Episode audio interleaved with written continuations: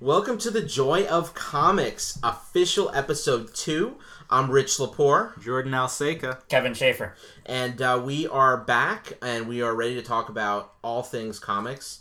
Uh, we got lots of really cool stuff to talk about, lots of comics to talk about, some TV shows, um, little movie chat. Some projects that hit close to home. Yes, Yeah, we got a lot going on. Uh, we're excited to be back talking comics. Uh, for those that didn't hear the most recent Joy of Gaming episode, though you probably did because it's Because the larger part of our awesome audience right and- now. yeah, and yeah. yeah, that we, we love talking gaming.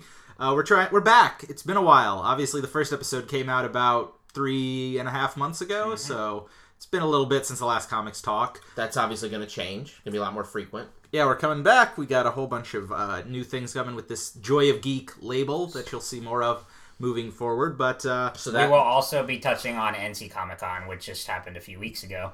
Um, and Jordan and I attended, so we'll talk briefly about that. awesome. yeah, it's a lot of good stuff, uh, and we're gonna start by just talking about some some of what we've been watching, including some uh, trailers for a couple of big comic projects. Well, why don't we start with the two big, uh, the two biggest things because that's always fun.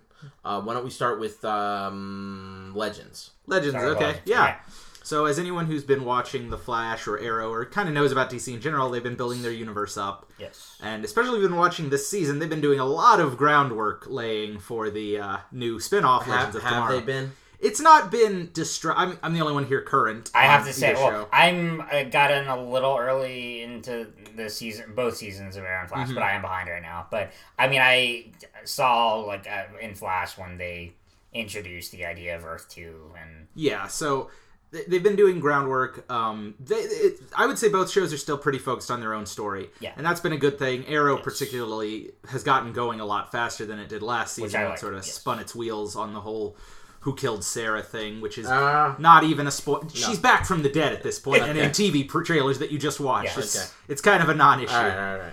Um, but the Lazarus Pit exists in the TV universe. Okay. yeah, uh, so though there are things they've said death will matter, yada yada. Yeah, yeah, Uh, yeah.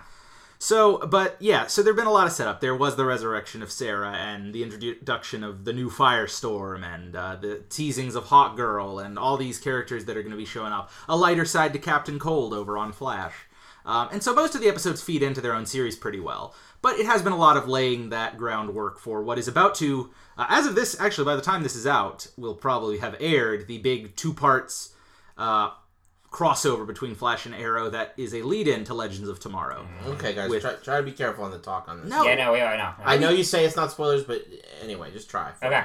I'm tr- there's I I'm not trying And wait, because have you there's really nothing to say that's going to be spoilery. You know they're all in the show. You watched the I trailer. know, but I don't really even know who they are at this point. Well, there you Rich, have you watched any of Flash though?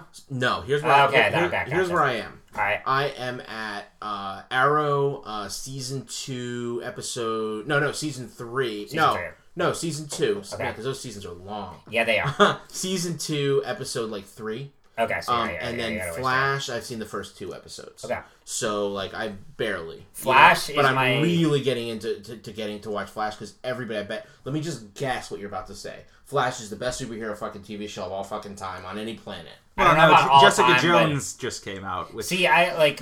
I don't know. I, I don't know about all time, but Flash is certainly my favorite superhero show on TV right now Yeah, and you are not alone. Um, it's all because hear. it does what. and What I'll- is it that makes it so amazing? Because it People does just what. like fawn all it's over super it. comic booky. it's just i- exactly like there are so, and I'll talk about this later when I talk about Huck by Mark Millar. Um, is that it's so much fun. It embraces the classic Silver Age Flash that is just, and that kind of hero seems like almost extinct from this modern age where it's mostly cynical, more grittier versions, Right. especially on the DC end of the spectrum with the cinematic universe.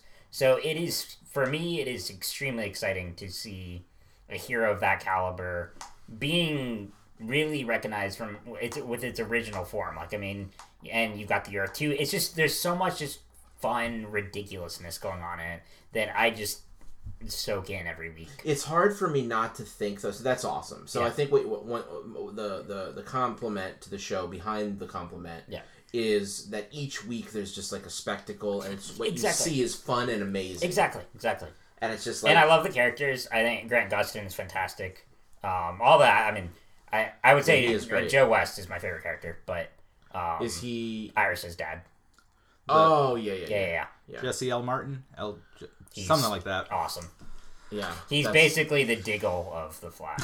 Yeah, and he's the both are badass. That's that's awesome. Yeah. What do you think of Flash? Uh, I really enjoy it. I think it's it's probably the most fun show on on this in terms of com- well in superhero comics. I might argue iZombie. Uh, I think yeah, there's an yeah. argument for both those in general comics, but no, I, the Flash is stellar. I mean, everything the C- I've, I've I've said for the past couple of years because the CW gets a lot of crap, but they are my favorite network on TV because they have a lot. Which is a bold, but I I, I, get, it- it I is agree a bold though. statement, yeah. but, but I I, agree though. It, it, they offer a diverse range of content. And when you you were saying that even before um, ex girlfriend or whatever what Crazy is Ex Girlfriend. was on, Yeah, I mean, you look at their strength of their. I mean, yes, I think they ever pulled since two three one hundred the, the one hundred is it? the hundred, yeah, that Ever was since the hundred is when you really said, "All right, that's it. This is my favorite station." Well, yeah, between Arrow, The Hundred, uh, Flash, Mm-hmm. Legend of Tomorrow Coming, Jane the Virgin, Crazy Ex Girlfriend. I mean, they have such a strong They- lineup yeah. that they only had two new shows this year, and one of them got pushed to mid-season because all of their shows got renewed. And Mm-hmm. granted, they work on a lower number scale because they're not, you know, they don't need to be pulling NBC, ABC numbers. but Sure. It's still ridiculously well how much and how far reach. And a big part of that is the diversity they push for. They really do blind casting. Really, Um, my only big suggestion for both Flash and Arrow is to reduce the number of episodes in each season because 23 40 minute episodes every season, it, that's a lot. It- it is a lot. And they're, inevitably, they're going to be filler episodes, especially because, like, Arrow does more story arcs. The, I would say Flash is a little more episodic.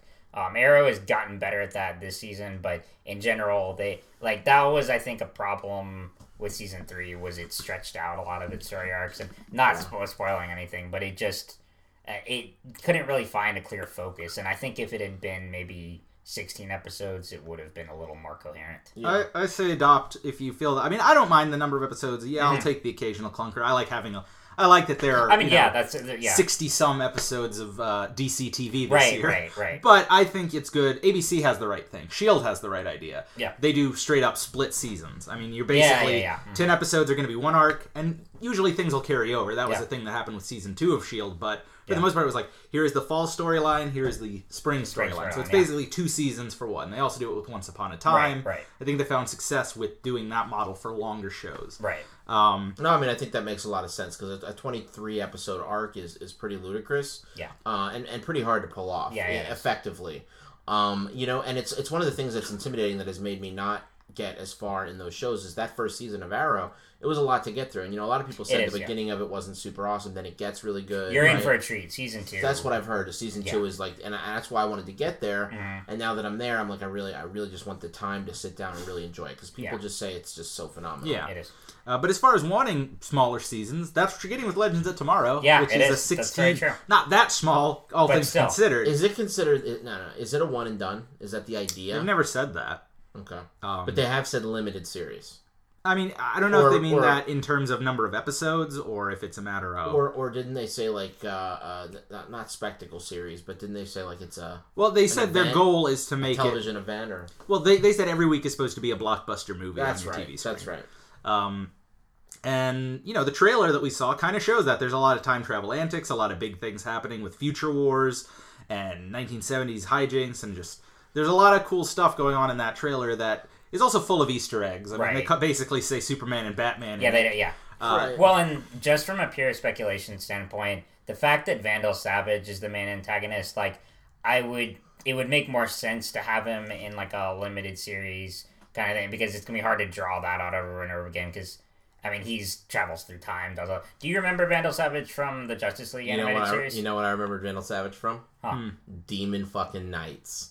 Demon, Demon okay. Knights. Well, yeah, Okay. Demon right. Knights rules. Okay. I want a flashback to Demon Knights. Why? That's I mean, it doesn't want. need to be a Yeah. flashback. They can just go there. I mean, I mean, They a time travel. yeah. Yeah, time. Sorry, time travel. Right, right, right. That's what I meant. I think Yeah. that would be great because what I love about Demon Knights is Vandal Savage isn't a bad guy in that. Yeah. He's just another fighter on the side He's of. just a little selfish, right? yeah. Um, but no, a I little think mercenary.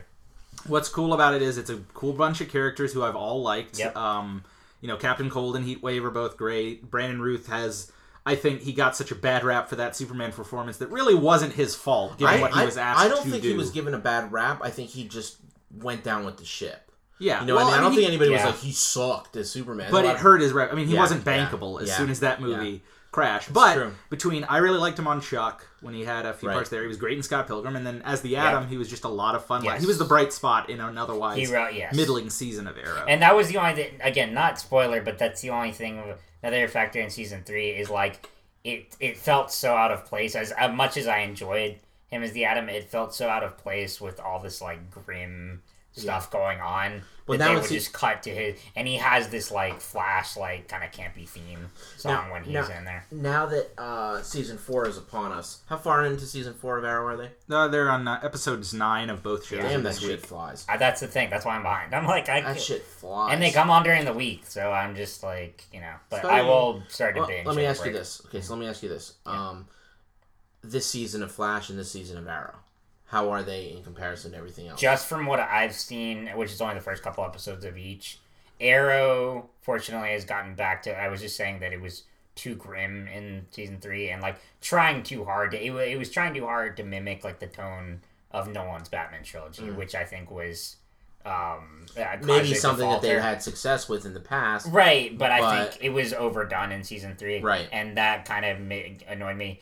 This season, I think it's kind of returning back to its more Back to season two, or back, or more like even further, Um, like Flash. See, it's hard to tell. Like, I don't. I'm kind of on. Like, it seems a little more in the Flash side because it's brought in a supernatural element, which didn't wasn't present at all. In Speaking the of which, I heard seasons. Constantine rolled up. Constantine made a guest appearance, And it was um, awesome. Yeah. Um, and also Damien Darhk is the main antagonist of the season. Um, Awesome. And Awesome. he's uh, has supernatural abilities, and so it's dealing a lot with that, which I which think is which is a definite credit. departure. Arrow Uh, was, Arrow exactly. was Well, it was a big part of season three as well. I stuff right like because the they Lazarus had, Pit. they had right. Ra's al Ghul and um, Roz or Rage, however you want to say it. Raish, whatever. Yeah, I what- like Rage, but Yeah, um, yeah. What uh, what is your take on the new seasons of Flash and Arrow? In Flash is all has always been great. I would say Arrow is definitely better Yes. uh, than it was because season Flash three, is still dominating. 'Cause there was a time when season you three saying had that- its high points. Um, uh, I liked certain parts of season three, but others were drags. Uh, Yeah. this season's been all around pretty solid. I, I really like Damien Darhk. I Yes. think Neil McDonough's doing great And work. he is fantastic. That's the thing. Uh, That's uh, that. Okay, one thing I will say that Arrow does better than Flash is that it's had better antagonists overall. yeah? Because while Flash has had um, Harrison Wells, um, and was it Tom? How do you say his, say his last name? Cam Cavan- Cavanagh. Cavanagh. Yeah. He is phenomenal in it, but he was pretty much the only really fleshed out villain. I in heard that season early one. on in Flash season Right, one. it that was was a- like Well, was Captain a- Cold got Captain he Cold appeared did, multiple yeah. times though, which is I think most right that was need. about yeah um but it was Yeah. very much a villain of the week show which i don't really mind because again i like it as the kind of like cap campy silver age episodic format Right. so i don't mind that but that said arrow has done a much better job with the antagonists even in the weaker spots because i mean the first season um they had malcolm um merlyn and he of course he's a character throughout the series he kind Right, of goes right, back and forth right. um, Deathstroke is the best villain of the entire series so far, and is the main focal point of season two, Yeah. which you'll get to. Right. Um, and season three, they Ra's al Ghul, and and now it's Damien Darhk, Right. And they're all pretty well Yes. built up. Yeah, my, my my understanding about season three and talking to Jordan and also seeing some limited stuff online was that it it, it got stretched out. They were trying to do the Ra's al Ghul thing, and it was and, and they, they, they didn't get to it for a while. Yeah, and there was just all this melodrama going on um, on the hero side of things, and it was just like I said, they didn't really. And I mean, the producers admitted it. They, I don't think they had as clear a direction as they did in previous seasons. yeah, yeah, in season three. yeah. but I mean, cool. it's gonna happen. I think the show as a whole, though, I mean, I recommend it to comic fans. Definitely not gonna be everyone's cup of tea. Like, it's not something I would recommend to anyone who's not into that kind of culture because it's just gonna be too campy for them or kind of thing. But Yeah, yeah, I mean- for anyone who likes that kind of like us, it's definitely A lot of people watch one but not the other. I mean, I know Right, people right. like that. Uh, But oh, the, to watch what? watch the Flash but not the Exactly. Arrow, or vice versa. Um, and there are people uh, like who well, will only like the more grittier superhero material like Jessica Jones, and that's fine too. That's why I mean, even though there's an excess of, especially movies, I think in the genre, like I like that there's a variety of it.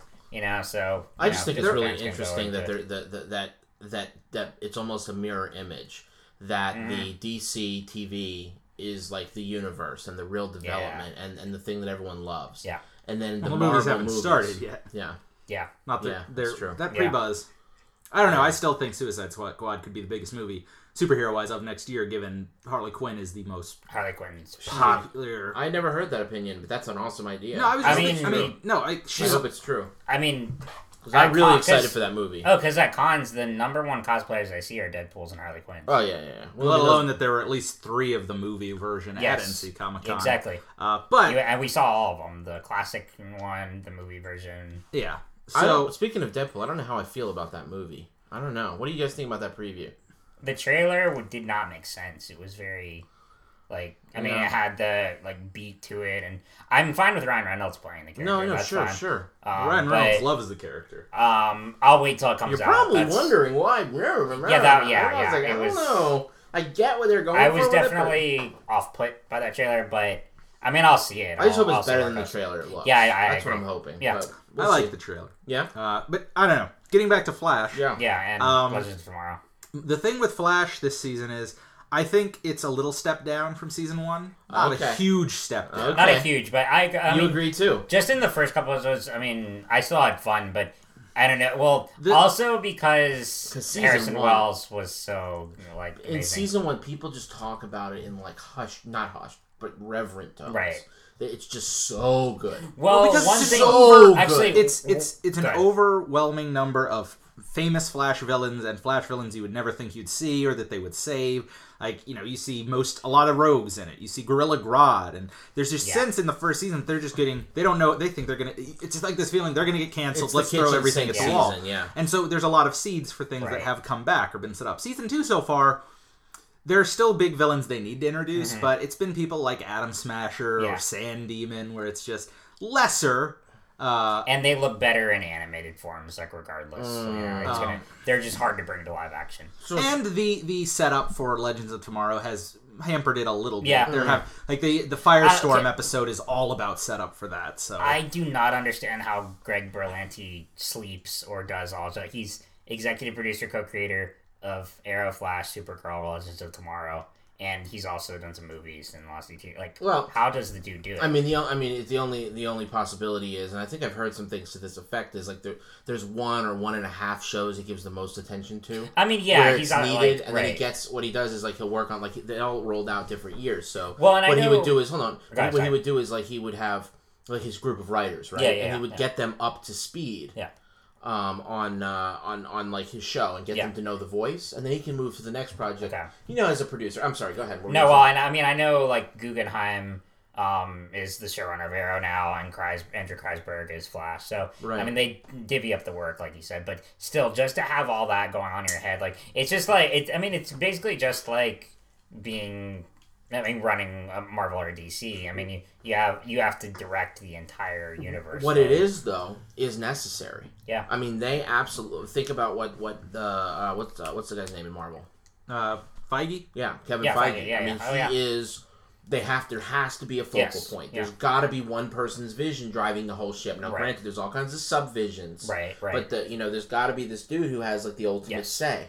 It's just the way that it tends to work better. Yeah. I mean, it would be great. Oh, I agree. I don't know. Yeah. So But yeah, it's overall a lot of good stuff on the DC TV side. I'm excited for Legends. It is the coming back of my favorite character in the whole universe, which is uh, Sarah Lance, who's now? White Okay. Canary.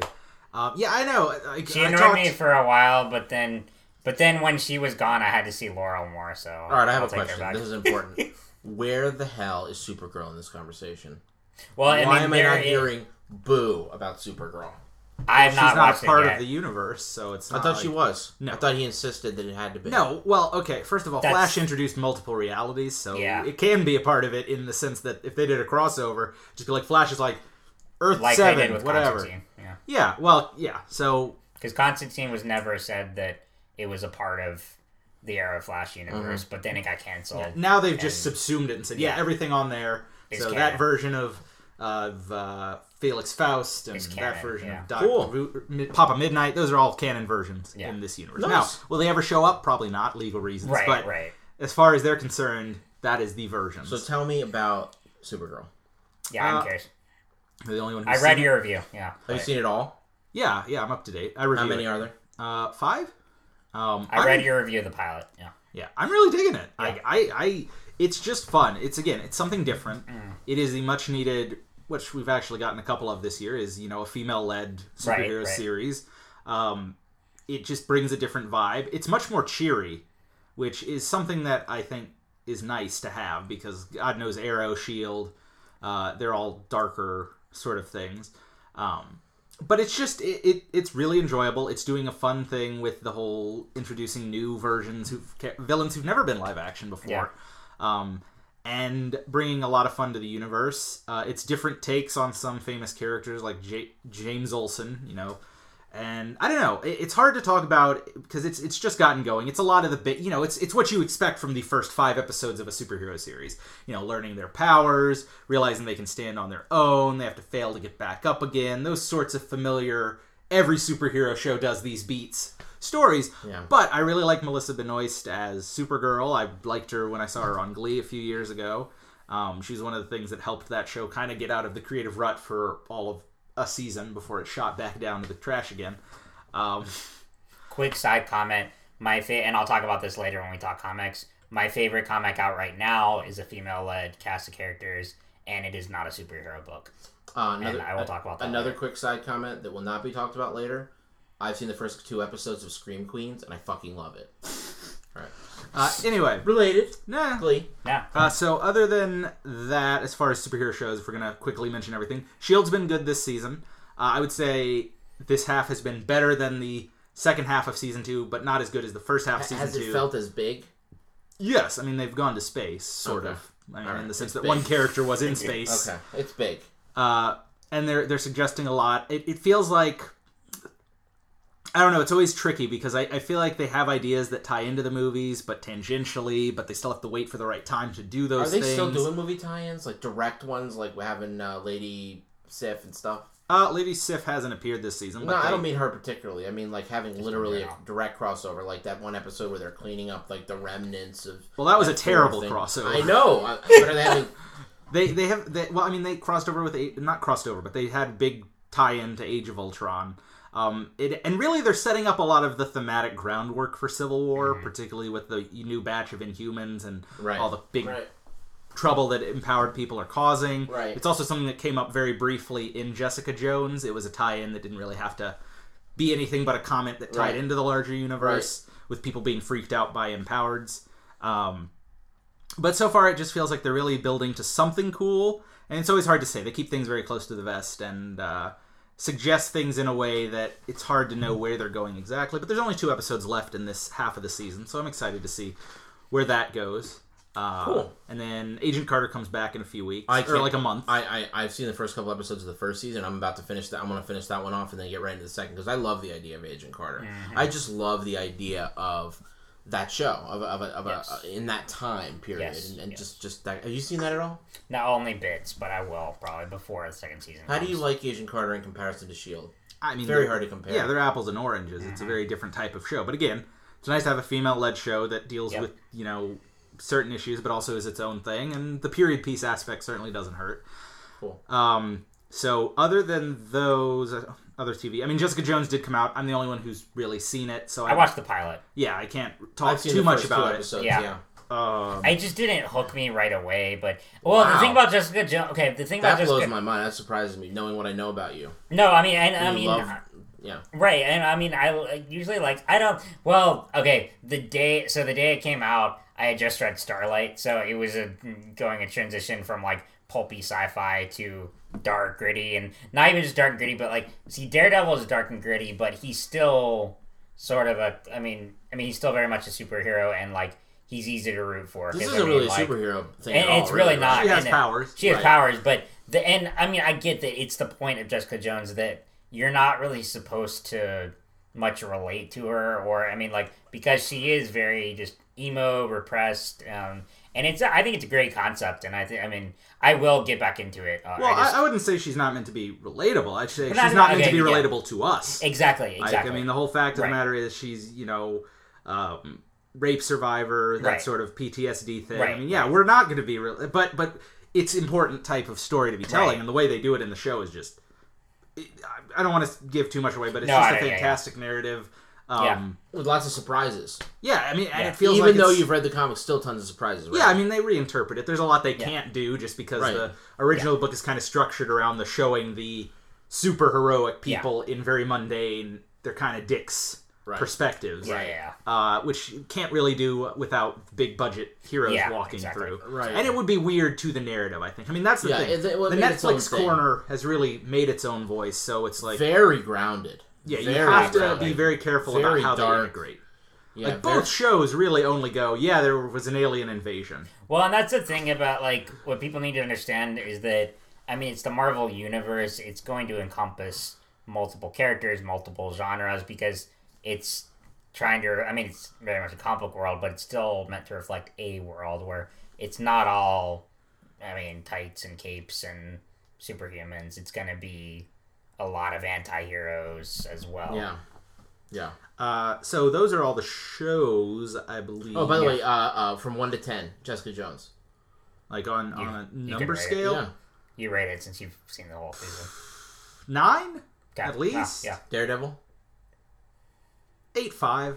Yeah, I get. Yeah, I would give Daredevil organized. I. I yeah. again, the biggest thing, my biggest problem with Daredevil is the slump at the end of it. It, it, It did. It was Really? a dis- episodes eleven and twelve are a bit of a slog. And then Thirteen Rules. Yeah, well, 13's a solid ending. I would say the high point is episode nine. Oh wow. which is like a big fight with someone who looks like a hand ninja. To. Oh, yeah, yeah, relate yeah. Too much, even though I don't think they they never explicitly say he's a hand. Wait, ninja. how much did you watch of it, Rich? uh, first two episodes. Okay, gotcha. Uh, nine and ten. Ten is the Nelson v. Murdoch episode. That's really good as well. Yeah, that was good. Uh, but but even that episode is pretty dark and grim, and then it continues Yeah. into eleven and twelve, and then the first part of the last episode. So it's just sort of a very Yeah. part Yeah. of the series. Yeah. Yeah. Um, which you need that. You need the, the you know it's always darkest before the dawn. Well, Yeah, I mean, it was it's dark three- for a it's long three-act time. Structure like a motherfucker. Yeah. Yeah. Yeah. Uh, and that's the other thing. Daredevil follow, very much follows that. It, it, it feels like the Dark Knight. It feels like Arrow. It doesn't. I mean, it's great and it does unique things, Yeah. but it feels like what's come before it in a lot of other right. ways. Now Jessica Jones feels very much not like that. It throws. Oh, out- it's, It's totally very different. unique. It Yeah. is. Well, I've seen the first two episodes. Yeah. I mean, I, I understand the concept of, of it, but what I wonder is like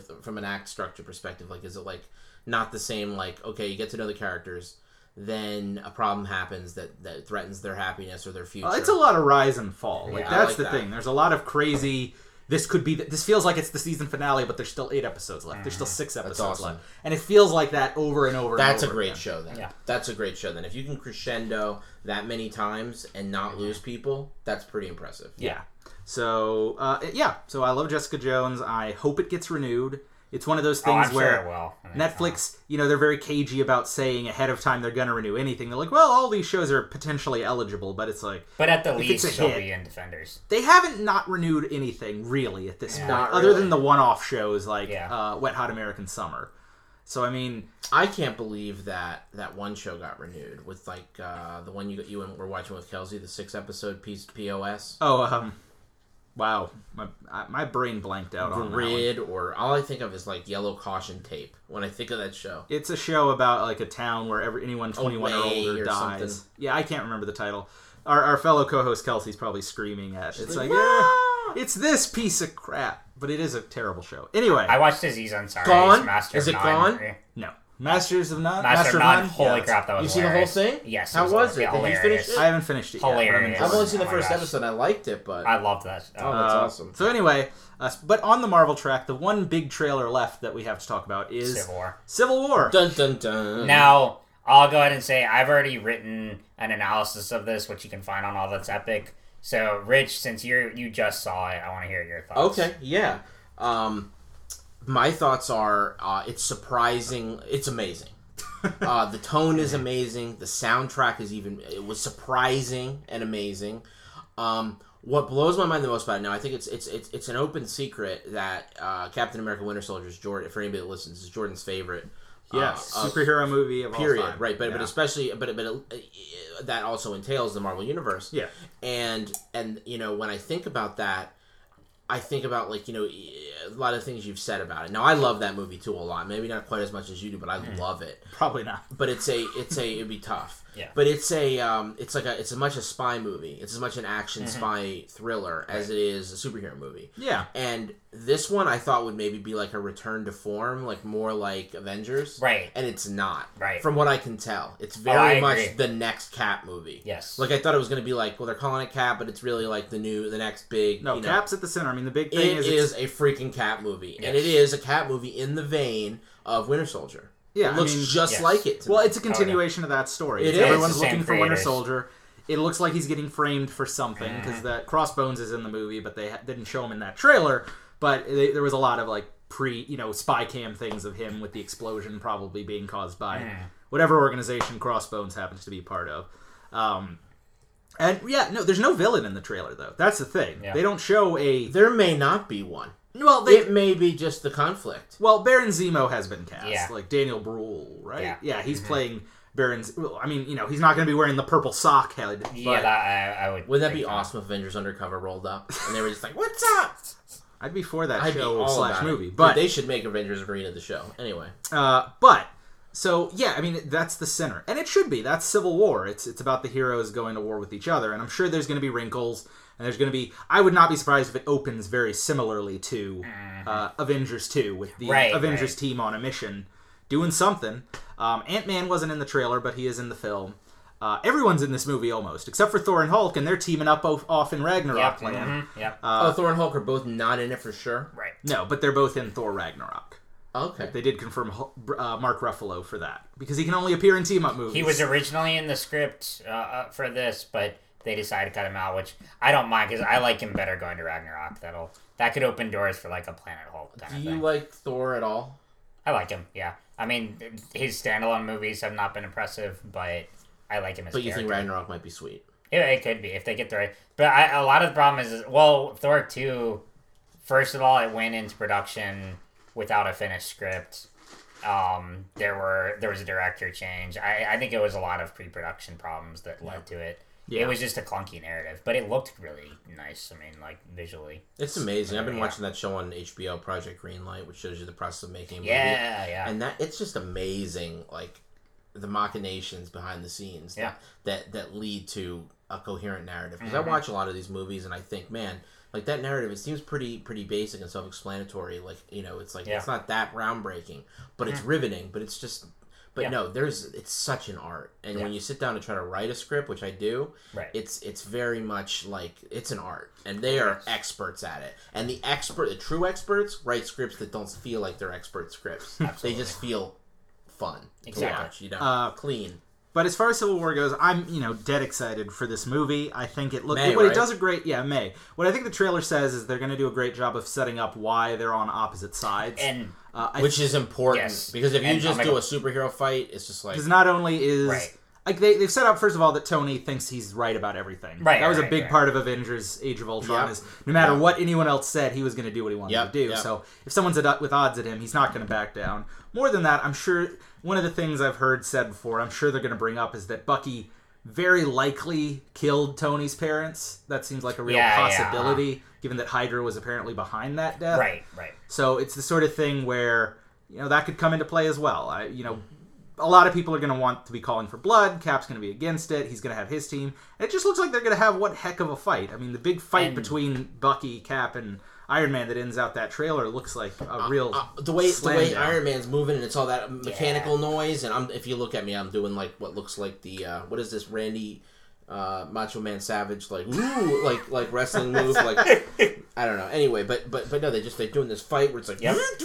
ding ding ding I mean and it's the it's what Winter Soldier on one side and Cap on the Yeah, other like he's swinging the shield back and oh forth. it's so sick Yes. but anyway, anyway, and- but but but but understated, smaller, more intimate, you know, than than Avengers. Yes. it's not on a city street with the Hulk smashing, you know, Exactly. three hundred blocks of shit with one felt. You know what I mean? Mm-hmm. It's like a freaking little mini fight of amazingness. It's going to be a chance to see. You know, it's the who will win it, who'd win in a fight, but on a movie screen. I mean, it's you know going to be Falcon versus War Machine, And you know what I Black always Widow versus Hawkeye. That yeah. sort of well, stuff. okay. You see, going off on that point I made in the article was that so originally before they announced the team rosters, I would have thought that Hawkeye would have been on Tony's side because he government employee before he joined the Avengers, and, and I mean he and Tony are friends. It would it made more sense for him to do that.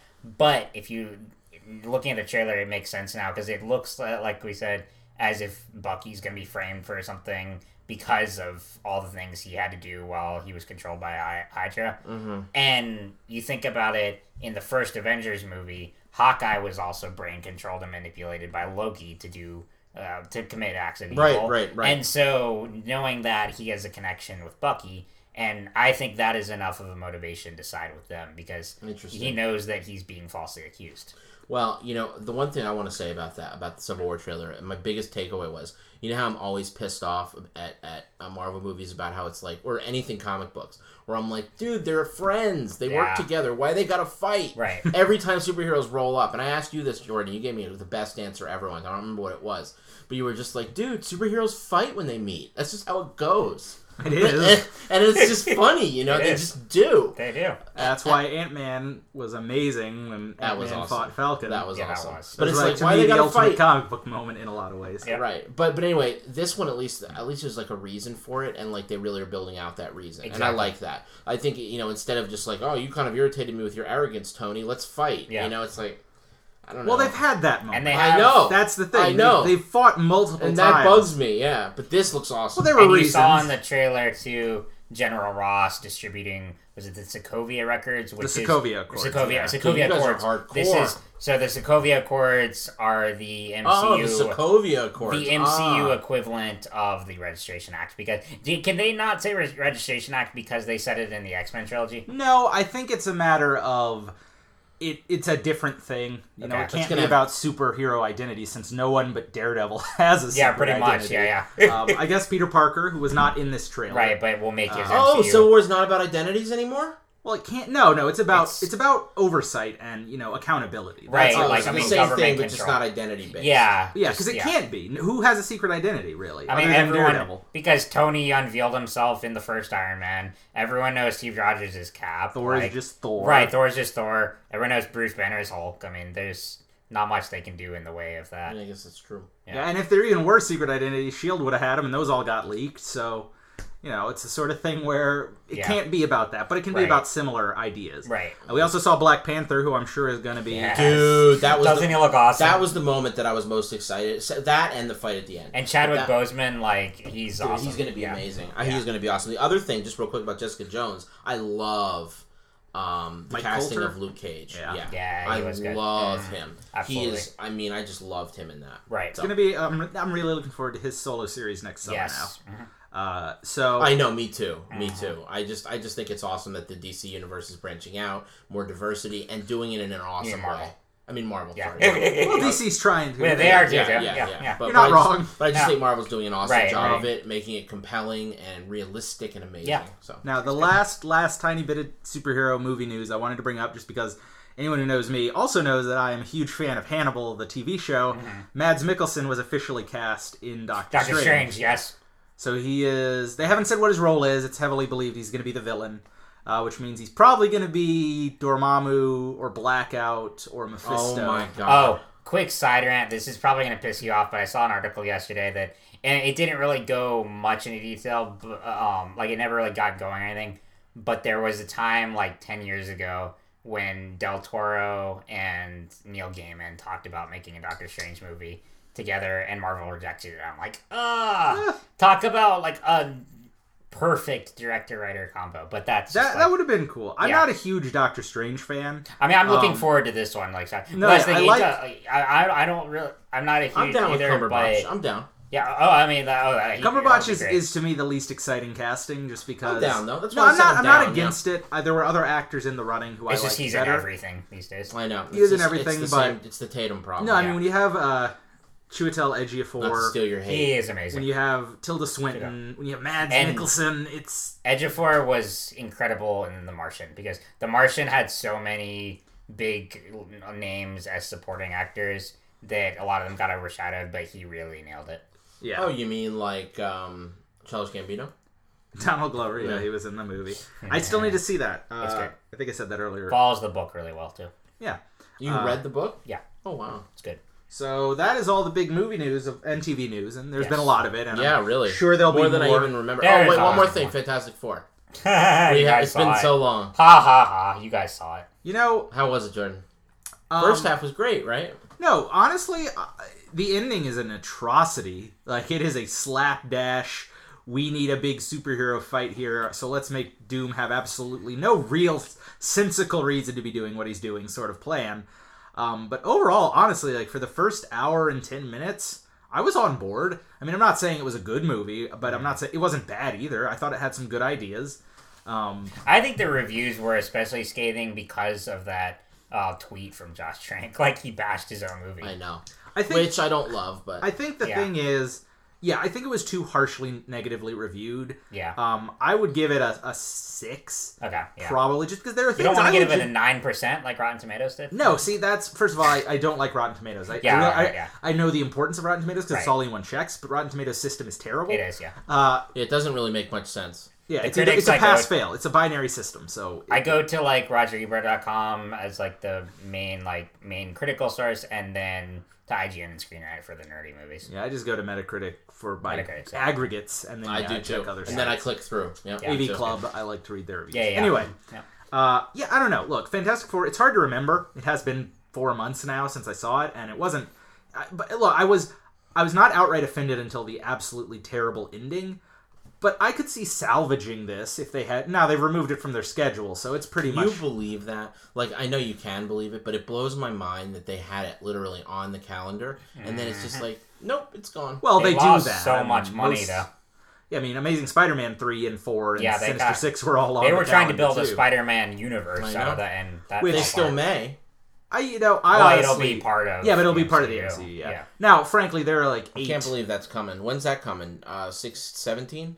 What the Spider-Man? solo? 2017 yeah it's Yeah. july i think uh, but no see now i'd be okay with it because right now there's like nine spider books with them Yeah. all new all different marvel and i'm super yeah. excited to be getting all those uh, down the line but Nice. anyway I, I look fantastic four first of all it doesn't matter anymore it's it's officially irrelevant. It's over. Yeah. Mm. um, It's they're dead. gonna make another one in seven years, probably, just to keep them. I don't honestly like Fantastic Four is such a train wreck. You almost wonder, well, probably because they put so much money into it, but you almost wonder why they didn't just do what they did in the '90s and just shelf the thing. Roger they made it. Hey, speaking speaking, I guess they made more money by putting it out. I don't know. what did they do in the nineties? They, Roger Corman produced a like B movie version. Was yeah, it? it they, just a they literally movie, right? made a really, really low budget Fantastic Four movie. I think there were minimums they had to meet, but they didn't even have to release it, and they didn't. They just, all right, we're going to lose the rights if we don't make a movie. So they made a movie and threw it on the shelf. And we're like, legally, we made the movie. So you can see it at like if you get it at Yeah, a video leaked. store or online, but I mean, it, like I can. Is oh, it really bad? Oh, I can pull up a picture of. hold It's on. not. I mean, just you hold watched on. it? Yeah, I've never seen it, but I can show. Hold on. Keep talking, Jordan. I would but say I'm, it's honestly. I kind of like it better than the Ioan Gruffudd movies, just because they're so dull. Um, What annoys me about those though is the casting was spot on because like Michael Chiklis as the thing was fantastic. yeah, I even like him as Mister Fantastic. I see uh, Ewan Garfield as whatever. yeah, he's there. Uh, he's gonna live forever. He- That's just so bad. anyway, uh, no, okay. So Fantastic Four, it existed. Yeah, it's, you know, it's history. It's Uh, done. it's a that's a bummer. I, Josh Trank, man, you know, poor guy. It- He's never gonna get another big know, budget movie because, because he it- he, he he burned shit. those bridges that way was too so hard. stupid. I'm Rich, does this answer your question about the Roger Corman, Corman Fantastic Four? Oh my god, what am I looking at? The Fantastic Four, man. Come on, look at that. I honestly Look at think the thing looks pretty good. That looks like it's from the '70s, not the Oh, '90s. well, that was the budget they had. It was mean, a '70s budget, Look at that. I mean, that's a Halloween thing costume. but they look more like the Fantastic Four than They the do uh, because Josh they have the classic. Uh, and, well, and that's the thing. You cannot make Fantastic Four gritty. It's not that hard. Like, just keep it as comic book ridiculous. I mean, it's supposed to be Marvel's first fun family, Exactly. friendly. You know. now they don't get a book. Oh, by the way, I wanted to ask you about that. What's up with them now? They're It's all just gone? part of different teams. Okay, Uh, you but know, things on the still gone? GG, or Guardians of the Galaxy, Human Torch is with the Inhumans. I don't know what Sue Storm's deal is, and I'm pretty sure they've alluded to the fact that Reed Richards is dead, though that's probably how it, Secret Wars is probably going to end with him dying. And I think they've said that the evil ultimate Reed Richards is out there. So I think you know that seems to be where they're going with it. Interesting. Okay. So, Uh, and, and as in not very anywhere really. Yeah. Well, That's So- that's interesting. Okay, cool. Okay. Um, on on that note, so I think the next thing we wanted to talk about were some of uh, the personal projects. well, Comic Con. Oh, Not that we okay, have a Com- whole. oh, did- that'll lead into it, but Okay. We're going to touch Comic Con. Jordan and I both attended. Um, we saw Rich's favorite guest there. Oh, Um, Gerard Way. Yeah, all the way. Gerard Way, if you're out there, uh, um, I I can't even speak directly to him. Gerard, you're Rich's chemical romance. Dude, fucking, I just can't stand Gerard fucking Way. I just can't stand him. And it's It- com- let's preface this. It's completely irrational. No, he- you admit it. I do. I completely admit it's completely irrational. It makes no sense. I just fucking hate him. And I really hate that he writes comics. And every time I see Umbrella Academy, like on your freaking shelf earlier Yeah. today, I got a little ill in my Sorry. stomach. It bums me out. He's got a million fans, millions and millions of girl fans that are just like, woo! That was the thing, And some I- guys too. Any any comic panel that he goes to, it's going to be like full of a bunch Oh, of chicks was. screaming. Oh, it was. Oh, no surprise. And they're not there because he's a comic writer. That's Mm-hmm. not why they're there. They may have read his comic. They may think, oh, it's my favorite comic. Yeah, yeah. But like, The whatever. That's not fucking why. The only one they read. And, and it's just there's so many comic writers out there. Jordan, for example, you know what I mean? Like that that that, that they're so talented and want to be read, and a lot of others. I'm not trying to But include you see- in this No, I get to be the counterpoint to Gerard Way. No, That's- no, no, no, no. There's just all these up and coming. Your friend also. You know, Mm-hmm. there's all these up and coming writers that are like so talented and like motherfucker who's got billions of dollars with his fucking My Chemical Romance bullshit and like legions of screaming fans. Like, go make some more freaking music, asshole.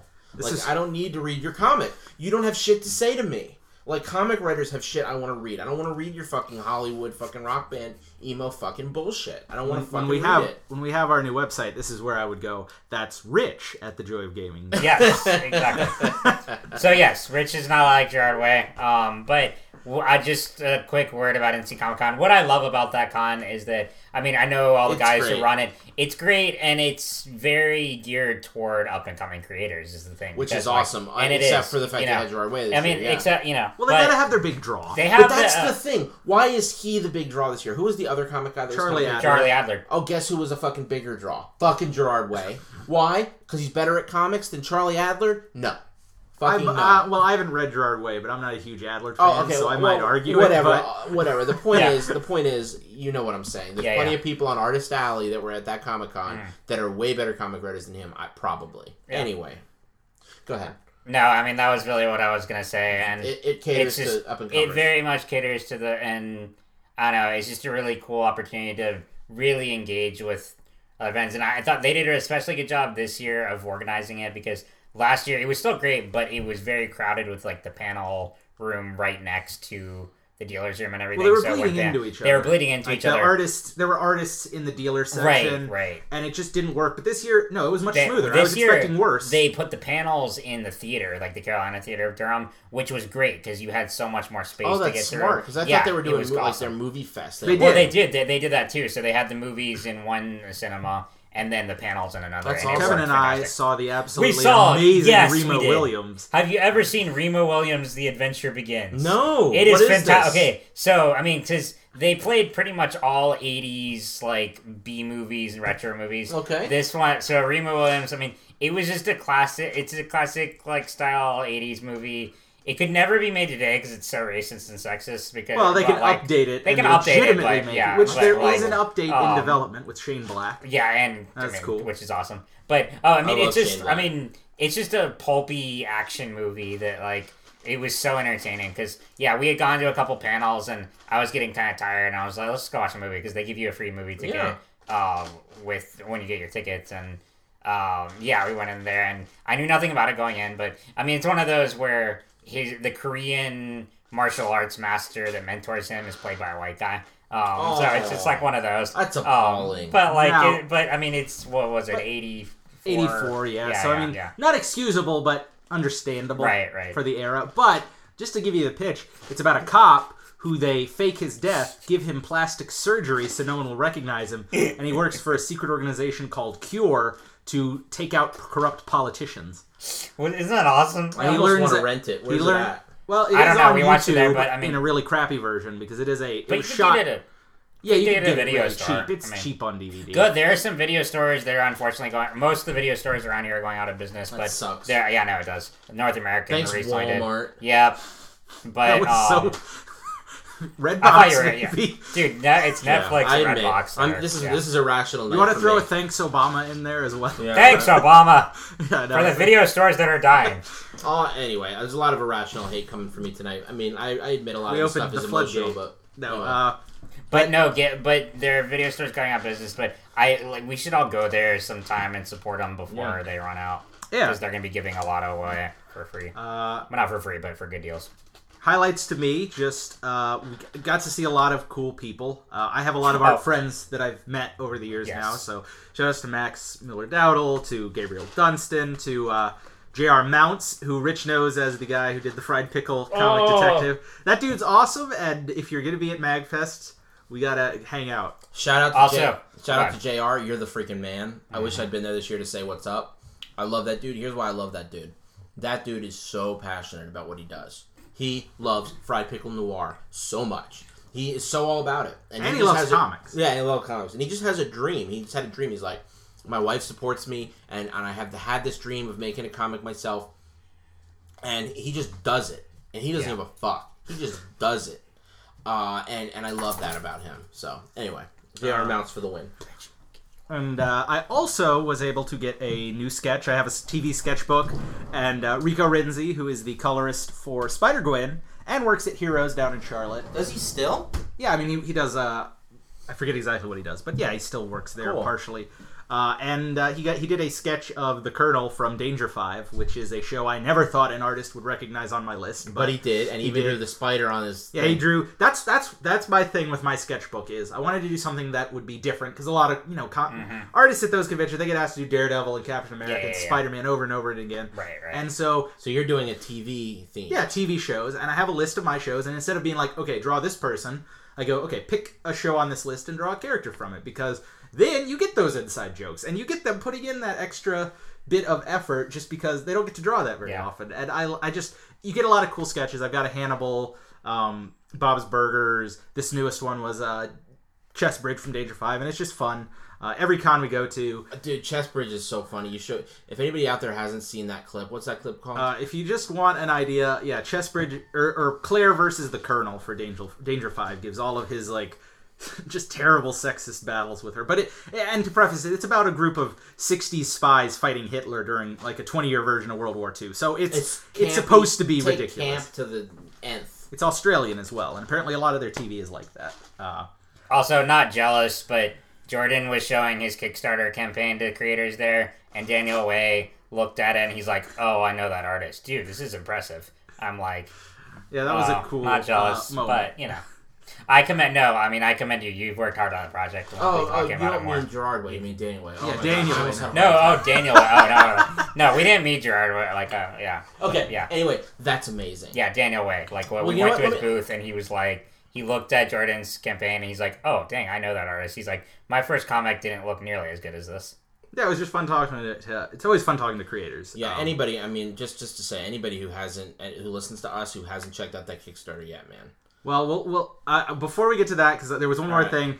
Rich may hate Gerard Way, but he wasn't at the con, unfortunately. Hmm. you know what he does love is the Valiant table at NC Yeah. Comic Con. Oh, the Valiant table Yeah. makes my life. And you guys are gonna be talking about some Valiant books, Yes. and I have some Valiant to talk about too. I will. Um, but dude, I love that Valiant table. You had a good experience there as usual, right? Yeah, I went up and was talking to the guy and mentioning how we'd been at the table last year, and they have this great deal. All their first volume trades pretty much are ten bucks, Anyway, and uh, so what they do is you get five for thirty. And that's a great deal. Five volumes for thirty bucks, and they also have like any other fifteen books. It's Uh-huh. Like, like- five for fifty, something like that. And It's he amazing. remembered that you had gotten one last year, and he let that you carry that into until you.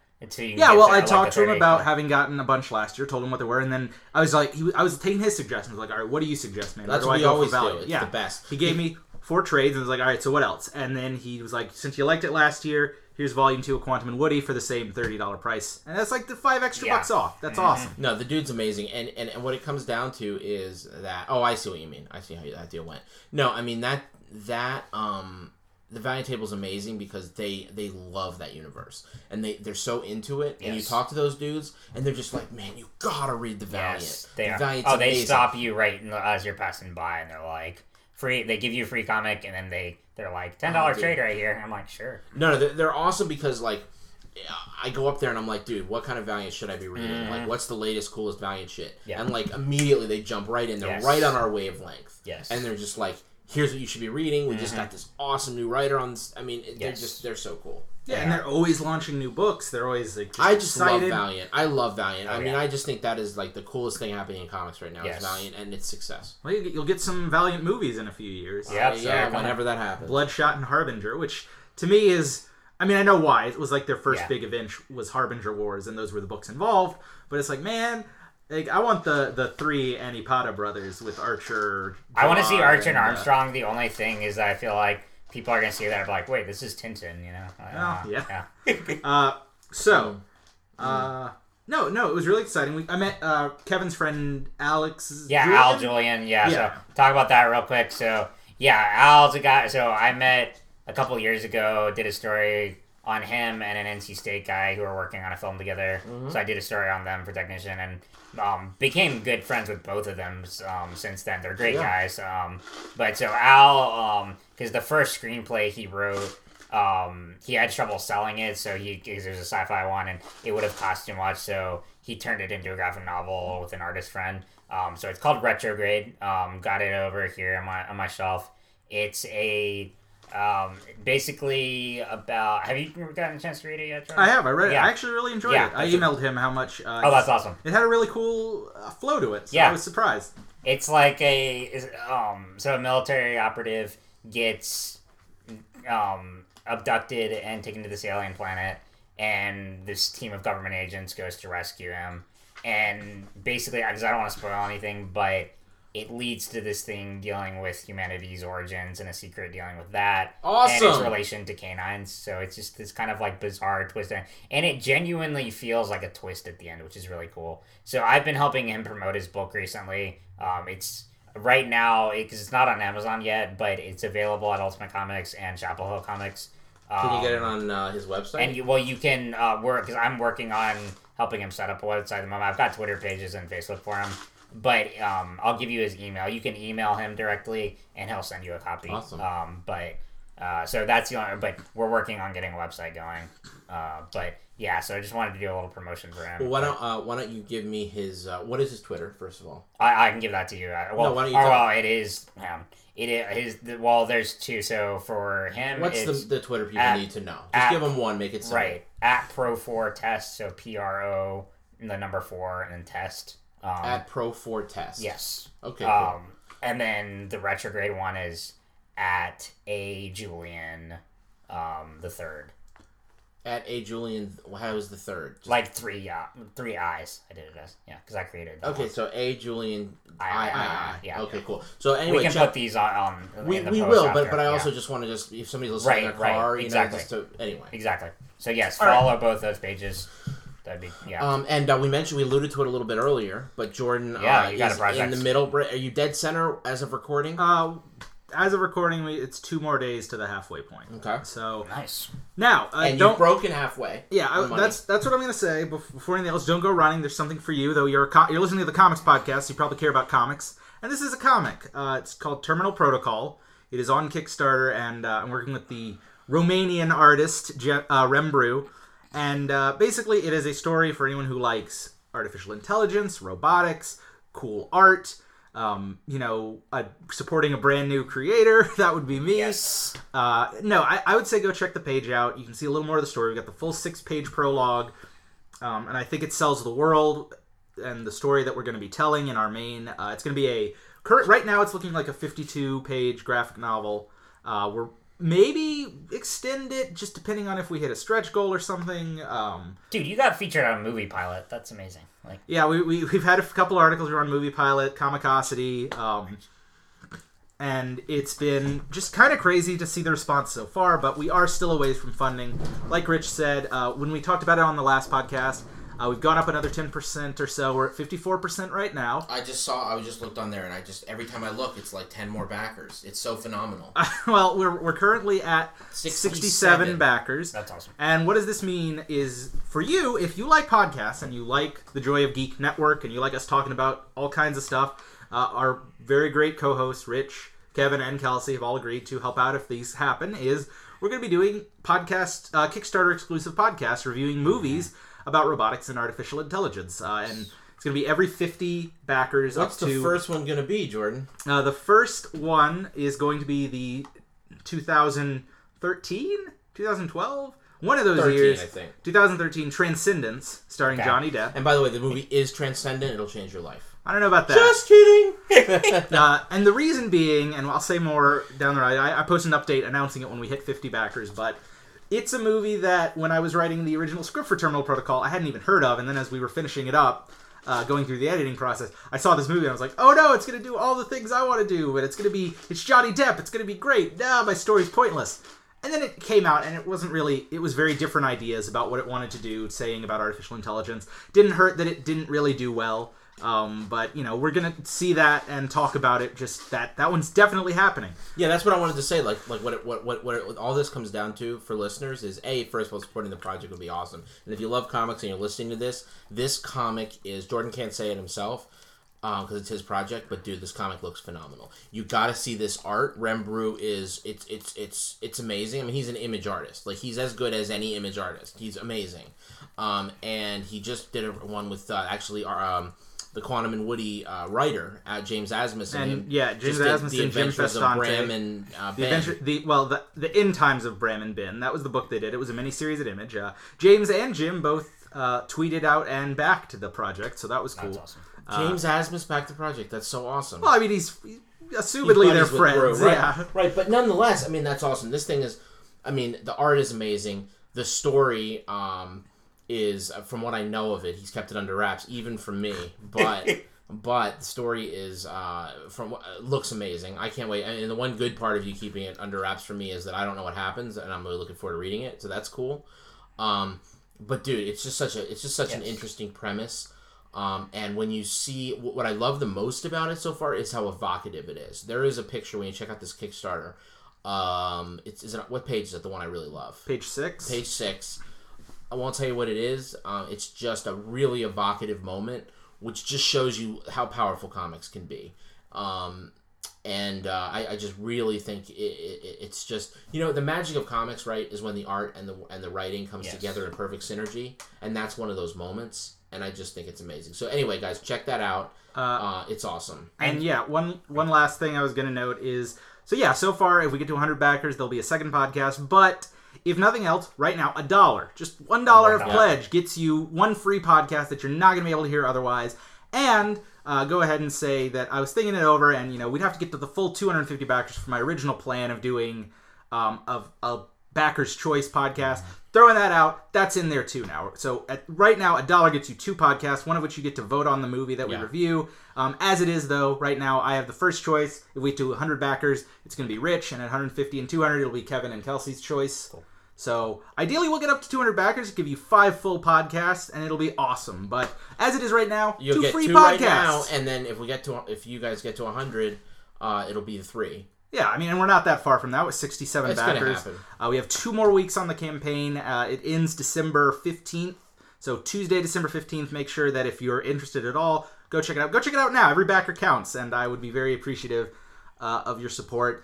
Uh, this is my lifelong dream, so yeah, we're gonna we're gonna pimp it out a little. Rich and Kevin can be more praising than I can, obviously, but I am very proud of. I'll praise it just to show you how much of a passion project is. So I met Jordan like three years ago when I was a wee little freshman. He was features editor at the Technician. The the for listener land, that's the NC State student newspaper. And at that point, because he was about to graduate, and he told me that he was trying to break into comics. So like he has had this project in mind for a very long time. So definitely support it. So yeah, check the campaign out on Kickstarter. For the last episode, Rich put links in the show notes. I'm sure he will again. Oh yeah, And I've been, you know, check out the Joy of Gaming on Facebook. I'm linking it there too. And you know, why aren't you like like us there? Like- Like, yeah. us everywhere. Yes. We're uh, at the Joy of Game on Twitter. Twitter, yeah. Some of these might change just as we're rebranding, but for the most part, you know, we still have that online presence. And we're glad you guys are listening. And Yeah. uh, now we're going to get to the main thing. The main event. here Main event. An hour into the show, we're just going to talk comics. Yes. and uh, we're going to have a of have lot to talk yeah, about. we're gonna have a round table, just sort of chat about what we've been reading lately. It's been a really good year, Yes. as it kind of has been for the past three or four years. It's, every year is a good year. You know in what? It hasn't been a really good year for. I heard recently uh, TV, and I've heard you with that sentiment as well. Uh, that just for new shows, Overall, for new new- shows. new no, no, no, yeah. new shows. It's like uh, this is the year with the most cancellations, the earliest. I saw that on the Hmm. news or something. Interesting. There's a lot, like a lot of That's shows. it, yeah, because I was shows seeing articles. well. Well, a lot of shows aren't being canceled anymore, and it's weird. There's this effect where people aren't canceling the shows because I don't know why. I think the thought is so many shows are getting revived now because they were canceled or they're getting picked up and finding success So what are they elsewhere. doing? They're they're putting them on hiatus without actually canceling them. Well, right, right. Which, But that's is- what I'm talking about. Like a lot of shows, they're just not doing as well in the ratings. Yeah, and, and, uh, and, you know, part of that is streaming. Obviously, uh, is pulling a huge big bite out of that pie. But anyway, the the, the point is that. Uh, you know, as good as video games have been this year, as good as comics have been this year, the new TV show crop has not been all that awesome. Uh, okay. interesting to hear. which is something we'll talk about more. Uh, Yeah. It's it is December now as you're listening to this, so our our big end of the year episodes are going to be coming soon. Yeah, we gotta of course going to talk each, yeah. TV. yes, we got to do it. We got to do a TV and movie episode. We got to do a comic episode. Comics is always gaming. tricky, just because I don't think any of us are big into single issues anymore. Kevin just took the plunge. I'm go. Yeah, I'm about to. So, Yeah, he's about to take the plunge to all trades. Yeah. That Yeah, first, it's got to happen. I'll It tell does, you, 'cause the the the hardest money- point is like those first six months because suddenly you're not reading books and all the trades that are coming out are books you've already read. Yeah. So, but My once you own- get past that, My only uh, reservation is like I don't want to like go to Guy Foundation's Edge and be like, yeah, I want to cancel all my single issues. you know, like it's such a hard thing. No, it is, know, but but that, that's a, it's not gonna it's not gonna kill them. yeah, Um, but you know what it comes down to really is that I mean, it, it, it's a bummer because you're not. I don't know what I try to do. I've been bad about it lately. What I try to do is support a couple books Yeah, that I yeah. know are not gonna that are not doing really well that I love. Yeah, Yeah. That I want to continue. Like I Right, try to right. do that. Like the beauty, I'm gonna go. I I, I was away for a while, so I, I wasn't near my home store and wasn't able to buy them. Uh-huh. But I'm gonna go back and buy all the beauty issues because the beauty is my freaking jam, and I want that to succeed and to continue. I think it's doing well. Where well, the beauty's at Image. Image feels. Hey, Rich bummed me out. Tim Seeley has had a new book at Vertigo, Effigy. Now, I guess we'll start with this because I think Yeah, this, both is, read. yeah, this is this is a Uh, book that um that I I've I've, I've been reading. I actually read the first couple issues and issues, uh, and then um we were and then I just sort of fell off it just because of, of timing and being busy. And then we were at um, Edward McKay's, and I saw the book there, and I was like, "Effigy, awesome! Now I can finally read the rest." So I picked it up, and then I read it to uh, Jordan and Kelsey, and like Jordan, I couldn't I couldn't buy your attention at the moment. I was, I was, I don't know what I was. Anyway. Other stuff. anyway, yeah. I've read it though, so clearly it yeah. got to me. But yeah, so I was reading, I was reading the tagline to Kelsey, and she was like, "Dude, that sounds really cool." And I guess for ne- ten minutes later, it it, it, had uh, gone through her head, and she was like, "I gotta have it." Yeah, So you both bought it. copies. So she bought it, and she lent it to Jordan, and you loved it. Yeah, well, anything that has a, uh, a however slight of a Power Rangers connection Oh is gonna make me kind of sit I- up and take notice. That was what I should have pointed out. That part wasn't what I was reading. I was reading like the cop and the show, but I don't think I mentioned the superhero thing. yeah, as soon as the- Kelsey the- was like, the "It's called. Sentai City," is where the ki- the kid show characters. Oh did wow! their work, I, I I, like- I buried the lead. You did That's bury the the, lead. You're not supposed to. You were an editor. You should know that. I know. Uh, but no, basically what it is, it's from Tim Seeley, and it's actually very much like his other book, Revival. I Yeah. mean, it's a small town female cop. Weird stuff starts to happen. And it's tied. I mean, it's not as big as like all the dead come back to life, but uh, basically, it's this idea of a cult. Uh, eugenic, or it's sort of like a L. Ron Hubbard esque sort of cult. You start to find out. I mean, it's hard to. Apparently, it was canceled after eight issues or Uh, seven. There's seven. that are in this thing, and uh, it's it's. I don't know. I, I tried to look everywhere for an official. It's canceled, but I think like it may have been written as final issue, but that could. I don't know. I really don't. But I think. But I've Maybe some it'll come back as another miniseries. Yeah, I've read somewhere that it was canceled. I I just don't understand why. I mean, Vertigo has so fucking few books. Like, don't cancel that. It's a bummer. Vertigo's not the publisher they were. why Yeah, not? I, I Because don't Image understand gave creators their rights. I know. That's a big thing. When you have to sign over a lot of the rights to Vertigo, it's like, well, we can do that, or we can go to. Image. Image and yeah, Now, I mean, granted, you have to be accepted, but most creators nowadays, or the big creators, they'll get accepted at Image. Yeah, or, yeah. Well, I mean, yeah. I mean, if you're accepted at Vertigo, Image is going to give you a book. I mean, Mm-hmm. period. Because Vertigo's much harder process. yeah. Uh, but no, Effigy's really good. It, it's um, it's one of those books that just is a lot of fun to read. It's a quick read. The art's maybe a little simpler, um, but I don't mind it. I Isn't think it's it the colorful same and pops. artist as Revo- No, no, it's not. It's a different artist. I'm pretty sure, unless the colorist is just I think it's different. super different. But no, I mean, um, Yeah, I think it's the colorist difference. Maybe I don't know. uh, but uh, it also has a really well done uh, transgender character who just happens to be transgender. I mean, it comes up in the story Yeah. in some ways, but it's not like this book is about transgender rights, which is It's really just- cool. Which is the way I love it when when diversity is tackled in a you know this is uh, another aspect of life and of this character. and of this character. Now, those issues are going to come up because the times we live in. Well, that's the that's a character, part of right. the life, but they just get to be a good character, which is great. Um, Well, I've written about that in terms of how disabled characters are portrayed, especially in movies and stuff. It's terrible because they make Yeah. it the focal point rather than Yeah. just like that was one thing I really Right. liked about Days of Future Past and uh, yeah, and and Dinklage. Uh, you know, it, obviously they made it a big thing in, in, in Game of Thrones. Now, Right. now, Game of Thrones, just because it's a big plot point, well, right. uh, about, the shame that, that his family feels uh, and the, the bad treatment he gets. But even still, I get the vibe in that show, and it's really how you treat the subject. Even if Yeah. you want to focus in on it a lot, like they do in that show, Mhm. and and identify it and recognize it, they still treat it in such a way that it's like this guy was cast because he's an amazing actor, and this Mm-hmm. character is fascinating. If he wasn't, you know, a Yeah. little person or something. it doesn't really focus Small on that. stature. Now there is a deleted scene that kind of explicitly goes, "Yeah, I'm, I'm, I'm, I have a dwarfism. I want to find the answer." It kind of Yeah, yeah. does that in one of the lead scenes, but it's deleted. It's not there. Final version of the film. Yeah. It's very much just he's a character. Yeah. Um, anyway, so Effigy's been really good. That's one of the first books I was going to talk about. Nice. Uh, also, I guess I'll just throw something else out there. Okay, because I've got a lot here, but if you want to go to another one first, Uh, well, yeah, because that one just sort of happened. I No didn't even have that written down. no worries. Uh, the other big thing, these two kind of go to. Actually, wow, there's a lot of uh, female-led books on my list. Mm-hmm. I'm noticing, and I'm okay with that because uh, Lumberjanes and Giant Days I both read. Now these Yeah. kind of go together. Do they? Why do they go Uh, together? well, they're both from Boombox, and the Which, thing if you I don't found know, out, is, is their um, all ages line. no, that is what I thought, and that's what a lot of people thought based on the first few That's what I books. thought. it doesn't entirely what it really seems to be and they don't i don't know that there's an official statement is it's female centered books. So it's like books aimed at females starring female characters. That's what Boombox is. that seems to be more what it is from what i've Oh. seen. Because giant days is not a kid's book. It's very much about like one of the issues is all about one of the characters like turning 18 and being able to legally drink. It's set in the uk uh, and Oh, then wow. she gets high on ecstasy and like the whole issue is about that. So it's not really kid friendly i wouldn't say. Um, giant days though is about just three girls who become Yeah. friends at college Just to set it, the record straight, I was completely wrong on the art on Effigy. okay It's yeah just some other artist. Uh. But uh, so so it's about three girls. They're at university. They become friends, and it's just sort of it's very much slice of life. Now it's heightened comedic, very very cartoony art style, which I love. Uh, but it's just about them at university, kind of going through trials and tribulations. Um, funnily enough, I then got Lumberjanes on Black Friday as part of uh, Books a Millions Buy Two Get One deal. Uh, there was a preview for Giant Days in the back of it with like the first uh, 16 pages or so of it, so that was fun. Uh, but Lumberjanes finally has volume two. I love Lumberjanes. Can it's that so much book fun. come out slower? Yeah, that's the big problem. Lumberjanes, the comic, is on like issue 20.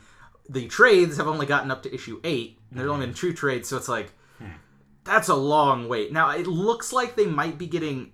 They're not getting faster. I mean, if anything, they've gotten slower. It's another five months till the next trade. And it's four again. Uh, but then it'll be three months between that trade and the next one, so it's a little faster. What? Um, Why? Get you to buy issues, I guess. I mean, you know, smaller publishers do try to do that. They kind of have to do Well, that. they have to, yeah. Um, so it's understandable, but still, it's like, man, it's over. Yeah. It's over a year behind in trade. I mean, at this point, crazy. like DC, I thought had the standard on slow trade times, but Well, man, this point, it's a bummer. It's a bummer because if you read, if you're a trade person like like we all tend to be now, you now, or we're shifting into, Mm-hmm. Yeah. you everything you read on the internet is irrelevant to anything you're reading pretty much so it's like if you want to really do that like the best thing to do is like listen to a podcast six months back you know go backlog your show. yeah yeah It's not a bad idea. you know we've done it you know we, we looked at when we, when we go to like the comic uh now uh, no one's going to download this for six months. Because I No, mean, no, no, occasionally this isn't like that. This isn't like that because we're not talking about stuff that like, No, I know, is I know. hot I'm off the just shelves. messing. It's not like yeah, but no, no, but but I look at podcasts that are super that are super relevant Yeah. and talk about like the comics that came out that week, like you know mm-hmm. they're they're they're which they're, a few of mine on here they're by pile or Yeah. whatever. I like those shows. Yeah, yeah. I do too, but, But, like, it's, I don't- It's like okay, I'm gonna remember that for six months from now when the trade comes. Yeah, out. it's like I Right, can't right. listen to eleven o'clock comics as much as I like. Now they they they have a mix, but very Yeah. frequently they're talking about here's what came out this week. Now I love listening to their end of the year show. That's That's what I was gonna say. That's like Liz and I's drive time show when we go on a long Mm-hmm. road trip. We listen to eleven o'clock comics, especially if we're going to Heroes Con. Yeah. so we know what books we're looking for then. But uh, yeah, so so with our comic show, you're probably never going to run into that problem, short of movie reviews because Yeah. we like to do those. But uh, no, Lumberjanes though it's still great. It's just so much fun. At the, it's hard to fully explain because it goes to crazy places. There's like numerology and the Greek gods showed up Is in it this volume. supernatural? Is it were- not supernatural? Yes, it is supernatural. I mean, they they fought velociraptors in this most Wow. recent volume. What? Um, but it tied in to the Greek gods that showed up. So it's like it's so crazy, but it all makes sense in that Does sort it? screwball way. Does it? Yeah. I mean, it all ties What's together. What's the deal?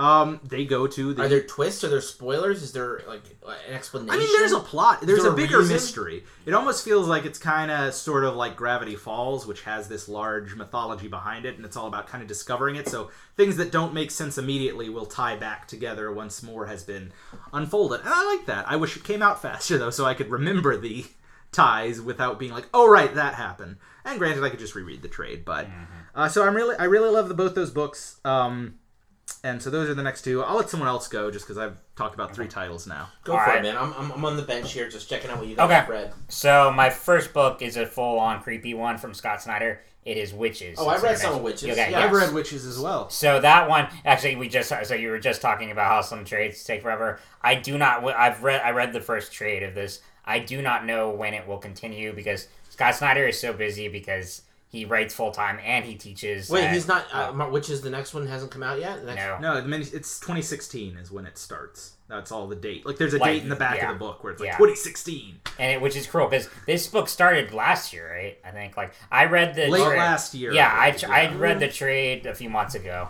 I think it Um, was early this year, but maybe. Yeah, not. yeah, yeah. Um, so Maybe okay, not. so Maybe I'm you wrong. read the first arc, Jordan. Yeah, I read Okay, the first. and Rich, And I read the first first couple two issues. issues. Yeah. Yeah, so I really enjoyed it. So I mean, it's a simple premise. I mean, you have this girl from. Did it say what state she they moved to?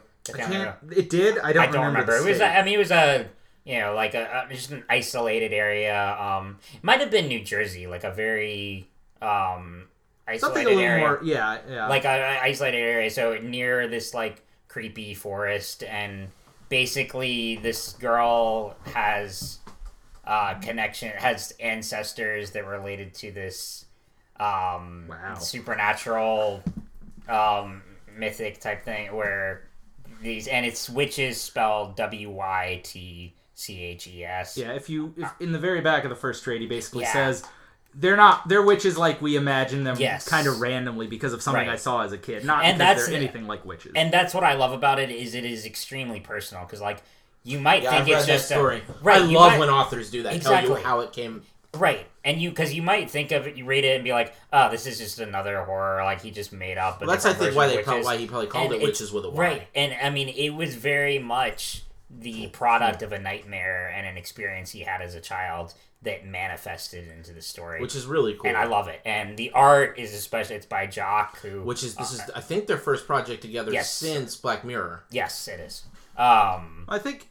No, I'm thinking of Francesco Francavilla. Never mind. Yeah, yeah, yeah. He No, did a little like- American Vampire. right, right, right. Mhm. Not Jock. Yeah. Um, and so yeah, and I think they're a dynamic combination. Um, because you know, I mean, I'm a big Snyder fan from his Batman Oh, run dude, and Snyder's everything. amazing. Oh, it's great. And I just like his creator own more. yes, and Well, I, yeah, I will. I mean- I he you can tell he's just very at home in the horror genre. Um, he knows how Dude, to so- play. I, I, I have a, a, a copy of um what is the one I love, the horror comic. Oh, Severed. Severed, and I got him to sign it. And dude, I love Severed. That is just such a great self-contained. Have you read it yet? No, I you gotta read that. I will check that one out. That one is phenomenal, dude. Cool. That is phenomenal. It's, it's really good. It's self-contained. It's a horror story Yeah, about that's being awesome. on the road. It's awesome. Right. Anyway, go ahead. Yeah, no, and I mean, and there are a lot of like full page panels that are just extremely. It, it just it wants to be very in your face and psychological. Um, and Any it's got surprises? I, Uh story wise, I mean nothing like out of this world twists or anything, I would say. Kind of at the I mean it was I would uh, say, mm, yeah, it's hard to say, but I would say it's say hard to say like um you know I, I i really enjoyed the ending uh, and what i would say what i was gonna say though is that the art many ways reminded me of like a dave mckean kind of style like the arkham asylum because it had it looked almost like pastels kind of thing like it was very it just had that ultimate Yeah. eerie kind of thing. You're talking about Dave McKean, like uh, uh, arkham asylum Oh, okay. Uh, Like- didn't he also work on uh, Neil Gaiman, uh, uh, uh, uh, Sandman? He did cover. He, he did cover arts. I Yeah, think for it. Yeah, yeah. yeah. mm. And, and and that it very much looks like that too. Like it almost wants it to be like claustrophobic in a way. Mm. I think because it really. I think it that's the special. The biggest highlight of the book is one the father daughter relationship. I really like. Yeah, Like, I do too. her- It's yes. very real. Her father. Well, and her father is an um, artist and writer, and um, and I think So it breaks uh, like the third wall a little bit, yeah, fourth I wall, think, whatever. I, yeah. I think so. Um, and yeah, I just I like that relationship. Um, I mean, you know, there's a lot of familiar tropes, but I don't really mind that. It's still a very enjoyable read. Um, well, I say enjoyable. It's a creepy, you know. Um, Yeah. But I mean, I would highly recommend that one. Um, not like my all-time favorite book, but I think it's. I mean, especially for horror fans, I would highly recommend it. And I love Snyder's work, so that's my first one. Um, Awesome. and I'm looking forward to when he gets a chance to continue the story. Yeah, and I will say the the first volume does end in a satisfactorily enough Sa- method that it's yes. not like I'm, I'm dying to know what happens next. Exactly, like it it ties in, like it, it has a definitive conclusion, but it also opens doors for the story to continue. Wait, so so speaking of that, effigy doesn't. No, effigy is very much. Uh, so you don't get any. You get very few answers, and Do it's you like find the story's out going to who's killing continue. people? Tangentially, kind of. Man, It's very open. I mean, you, there needs to be more of that for it to be con- say something that's satisfying. Yeah. But uh, that no, sucks. I'm shaking yeah, my Wytches head is over great. here. and also, some of my favorite moments in that book are when you see the girl, like, um, she's getting picked on by kids at school and that kind of thing. Uh, which is uh, you know surprising, but then it turn it goes really creepy. Then I in terms of what happens. I remember what I really Yeah, I liked think about you- this I- was probably this saw that. was this stuff. Yes. was the was the uh, I like the bits from the kids' book. Yes, and Right. I love entries. that. I Right. love that stuff. I love when books do that. I think, I, although I love the series, I think that um, Tommy Taylor, um, Unwritten, Unwritten. did it Mhm. like almost too much at times. Well, it was usually just- one page an issue. Uh, But then there was some issues that were all that, and it just like I don't know. Yeah, Uh, anyway, so I just like uh, I like when they do it like I will so say. it feels like a treat. now, Exactly. I will what I say, if you like effigy and are bummed it's not going to get a finish or it might yeah, take a while, Read fucking revival. Well, I was going Oh. to say read unwritten because it's it's also that sort of blending of fiction and reality. Not as intense as Yeah, unwritten, yeah. but there's this because a lot of things of effigy have to do with okay, there was this kid show, but it's also based on this L. Ron Hubbard type guy's story that was more cosmic. Cool. Um, and also Snyder is a writer I especially prefer in trades because his story arcs they very much work better as graphic novels than as single issues. yeah. Um, I, I mean, his Batman run, like I mean, his He's- Batmans are all story arcs. he always says he wants to do one and done's, and then he doesn't. no, he doesn't. Like no. Graveyard Shift took that was the sixth volume, and it was like Yeah. issues from a thirty issue Yep. span where he's like, all right, I Pretty fit a one shot in here. I mean, because he's he did Court of Owls, city vowels, which both of those sort of combine into one in some Yeah, that's ways. essentially one. right. Death of the yeah. Family, uh, Zero Year. Endgame, Yep, and, and now they're doing Superheavy. yeah,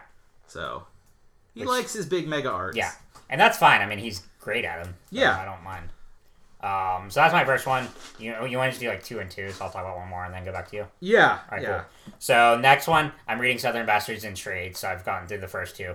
Are I've you read re- Yeah, are I you read read- the first one, so I know the. Oh, so you haven't read the second one yet? No. Okay, I thought the second volume was even better than the first. Really? Yes. Yeah, makes you kind of feel bad for boss. I know.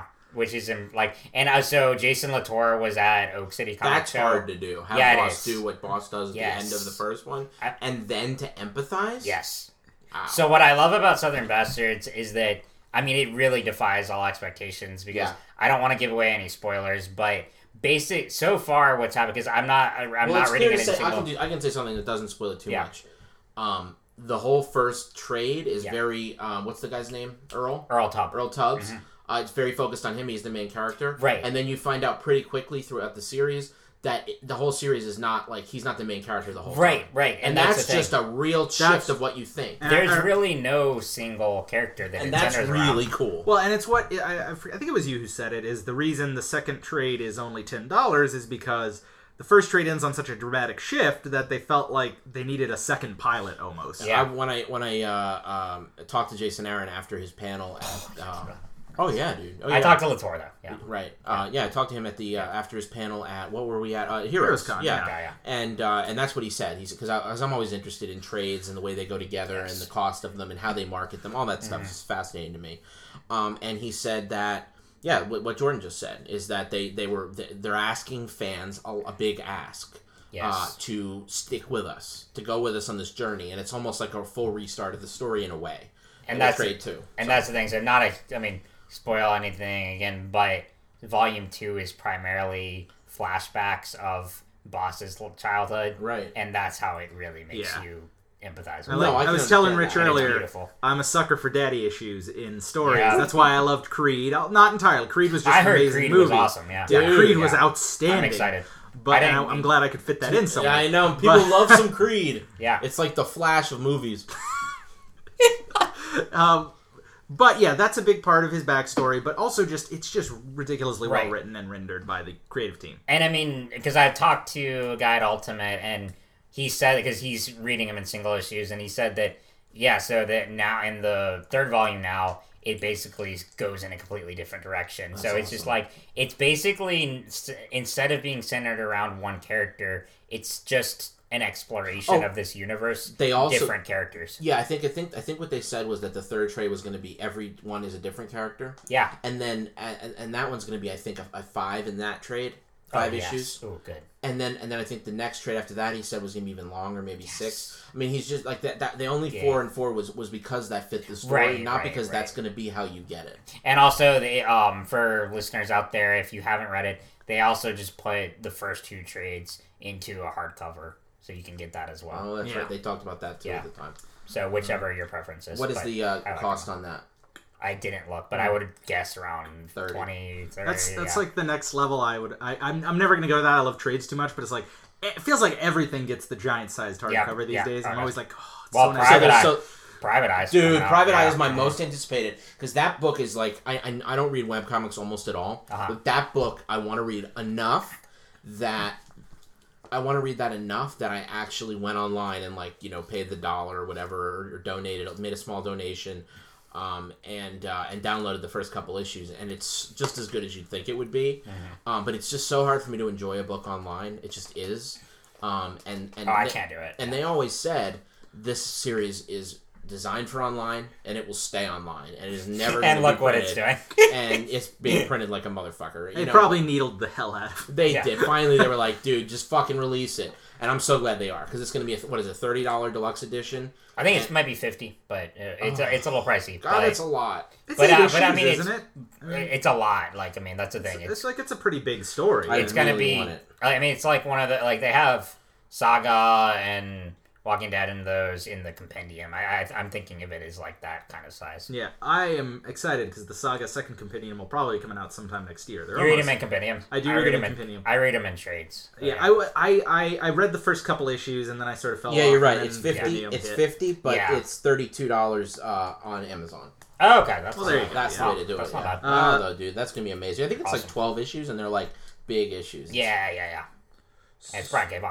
Yeah. three hundred pages. I mean, So, that's. Oh. that's legit.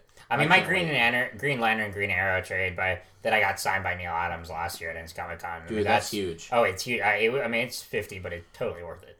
That's huge. So this, so this is, says it's coming out December seventeenth. So that means it's actually coming out like the second or the third. Yeah, it'll be out in the next week or two. I would Yeah. imagine. Oh my Yeah. god! that's exciting. Christmas gift I'm gonna ask for, uh, or probably just get myself, depending. Uh, but Yeah. anyway, uh, so do you want to do another two, Jordan? And then yeah, yeah, I can do that. I have like nine on here, so yeah. so so this is one, and I uh, Rich actually said I would never actually buy it because I don't like limited series. Uh, just because when I found out, I thought it was an ongoing. It was not. It was a miniseries. But you oh, know you've what? read it now? I've not read all of it. Okay. I've read the first two issues of The Kitchen, uh, which is the story of the. If you can't take the heat. what publisher is this? Uh, it's a Vertigo book. Interestingly, Okay. two Vertigos on the Uh, planet. but it is a story about the 1970s, the Irish mob, and like the three heads of the mob all go to jail at the same time, so no one's left to lead it. Boy, it sounds like a power vacuum, Jordan. So their wives step up and take over the gang, and then it's all about them, you know, kind of navigating what is not a woman's world. 1970s gangster life, not really, you know, there's not a lot of respect for them at first, and it's all about them navigating it and trying to figure out what they're doing. And probably towards the end, I wouldn't be surprised if the husbands get out and, And don't like doing what's it happening. better. And the women are doing a better job. You know. Yeah, so uh, it's just a story that immediately grabbed me. The art is great. Um, the narratives. I love gangster stuff. Godfather. Yeah, not Godfather. Goodfellas is my. I, I did not to make it sound like I hate Godfather. Yeah, yeah, no. But Goodfellas. They're Goodfellas. two different. I, I hate when people compare them because they're totally. Well, they're just easy to different breeds. confuse their names. That's Yeah, yeah. Yeah, it just what came out wrong. But Goodfellas is my number one favorite drama film. I love Yeah. Goodfellas. If it's on, I stop and Rightfully watch so. whatever scene it's in. Um, it just, I love Goodfellas, and so I've always liked that movie. I've always been. It's like my white whale. I'm was- always looking for another gangster movie that can can approach anything. Yeah, like Public Enemies, you were looking forward to, and Gangster? Squad. I was Gangster Squad. Oh my god, you were so Uh, pumped about that. Dude, Jordan was just like Gangster Yeah. Squad, dude. It's gonna be the hotness. And then And there was then that I, I other read one. your review of that. I remember. It was a it was a Yeah, letdown. yeah. And then there was Better another was a show. most violent year, which, Yeah. which just came Which out last year, and loved. it's less gangstery, and but it's it's that Yeah. feel and era, and they made it really exciting. So that's a great movie. Now, No, wait, wait, you're- what's that show that you still haven't probably watched? Mob City. Yeah, dude. Oh yeah, I've seen the first. Mob the City, first- motherfucker! first two episodes Well, it of did. What? get great reviews. Mob City. and- What? Are you gonna watch it? Eventually. Jordan, do you remember in the last episode of Jon Stewart when he does that thing with the Goodfellas, like the Harry and Karen Oh, yeah, scene, and he fall- goes there? So I went to watch it with a bunch of friends. And I was geeking out at the moment. I was like, "Oh, it's the like, takeoff of the Harry and Karen scene," and they were like, "What?" I'm like, Uh, but no, the kitchen. You know what? I, I I don't normally think this way, but I would love to see this as a movie because it would just be the period and the the tone. Mm, I want this as a movie. So you're really digging it? So far, yeah, the two issues I've read, it does a great job of setting up all the personalities of the three main uh, characters. It gives them unique qualities. It it lets you know where they're coming from, uh, why they're doing what they're doing. It it just it, it immediately pulls me in. Like the, the this when I first heard the synopsis of what this was about, I was like, yes, I want to read that book. I can't wait remember till the that. It trade was- comes I remember out. that it was in uh, uh, previews. Yeah, and now about a year later, because I mean, eight issues takes a while to come out. Uh, here it is. I, I saw the trade, and it was just immediate because uh, for the Kickstarter, I have been going around to comic shops with like you know p- postcards that they're. Every store has been really great. They've put them out. It's been awesome. Um, all the local ones here, and then in Charlotte as well. But I was gonna get a Spider-Man book, and I have some Spider-Man books on this list. But I was gonna get uh, Spider Island War Zones from Secret Wars. Then I saw the Kitchen was out, and I was like, throw that away.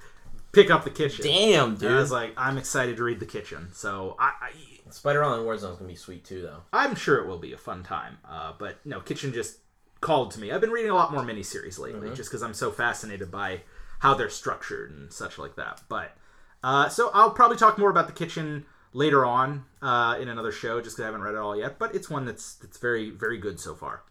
Uh, and then also a an ending I read was Volume Four of Ms. Marvel. Which uh, not entirely the ending, obviously, but the end before Secret Wars. She Yeah. dies at the end, by the way. Everyone dies at the end. That's how Secret Wars happens. "Yep." Uh, rest in peace, the Marvel Universe and the Ultimate Universe. Wait, is Uh, that right? That's how. Se- well, that's how Pretty Secret. Wars starts. Is with the worlds colliding and blowing up, and there's no I'm waiting for a trade, but even then, I don't know if I'm gonna Wait, understand what? it. what. Uh, It blew up, so then everyone's dead. Yeah, but now there's all that's left is Battle World. I haven't read Secret Wars, so I don't know exactly okay, how all it comes because that makes no fucking sense. But all right, It's like the. I don't know. Do, do, really, does any alternative universe like crossover event in recent years No. make any sense? No. Forever Evil, Secret Wars, Convergence, they're No. all. Yeah. Yeah. Now, uh, but Ms. Marvel. Now, this whole story was set during basically the last day, so each incursion is eight hours before the planets will theoretically hit and go boom. And so this arc is it's a four issue arc, so it's a smaller trade, but it's uh, and it has some other stories as well, but. Uh, it's all about basically Ms. Marvel doing her thing to protect Jersey City and connecting with the other characters in her life. And you know, for such a short run, it's done a great job of building up her family, her friend Bruno, her idolization of all the other Marvel heroes, and her vi- small pool, very very small pool of villains. In that she has What like a couple.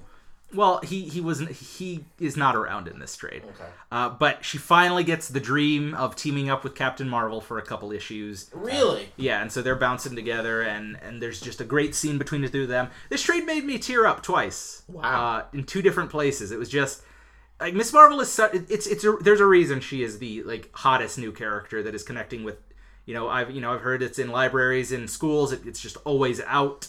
Doesn't matter. if Someone's on the wait list. It's hugely popular.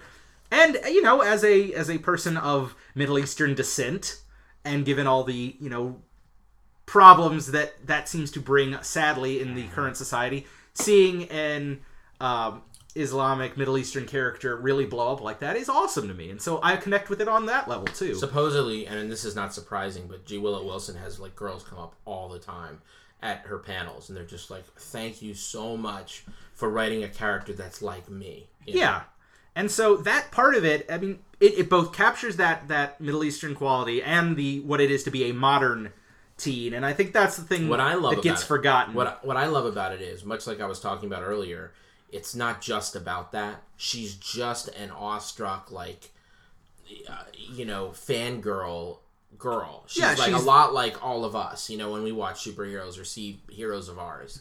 You know, and, and like, and I'd, I'd probably feel it even more strongly if I were, you know, a young girl, and and and just that connection. So it, you know, she's she. There's all those issues that you were talking about, and there's also just being a young, you know, wide-eyed teenager. Well, that's what I was saying. Yeah, so she cool. is. She she she's on Tumblr. She writes fan fiction. She you know ships characters and has this spazzy fan quality that is very much the kids of today. And that's what I think people forget is that you know Peter Parker isn't the be all end all hero for Yeah. every generation. Yeah. He's the you know now he he kept on for a while and he's still relevant to those of us who read him in that way. But not that I'm that old, but. But you know, you need a group for each generation. You need the Runaways a decade ago. Yeah. You need the Young Avengers and Miles Morales and Sam Alexander and Ms. Marvel today. And she's obviously the shining beacon of the most important in a way. So uh, just seeing how that run ended, it's a great four volume run. Uh, I know it's coming out in hardcover, so the second hardcover will probably be along soon as well. Uh, it's going right into volume five. That's what the next volume is called. So they're going to continue the count when all new, what? all They different. said Zero was coming out. no, no, no. Okay, so so as a side note, zero volumes are for any series that only had one trade before Secret Wars. So Howard the Duck, Oh. Silk, Spider Gwen, where it's like, Wait, is Howard the Duck continuing? yeah, they, it's Oh, wow. relaunched as well. That book is fun. So those books have the new post Secret Wars trade dress, and they have a volume zero on it, and they're just going to go with volume one of the new runs. Uh, so you know, not a bad way to do it, really. Uh, so yeah, those are two more books that I've been reading. Okay. Um. So next up is Huck, and this is um oddly enough. Dun, dun, dun, dun. Yeah. Oh, it's go. Rafael Albuquerque. Yes. Oh, I love him. and Mark Millar. Um. So this is a superhero comic from Image. Most of my books here are No, from it Image. out, take yeah, go ahead. Yeah, go ahead. Um. So basically, I and I just wrote a review of this. Um.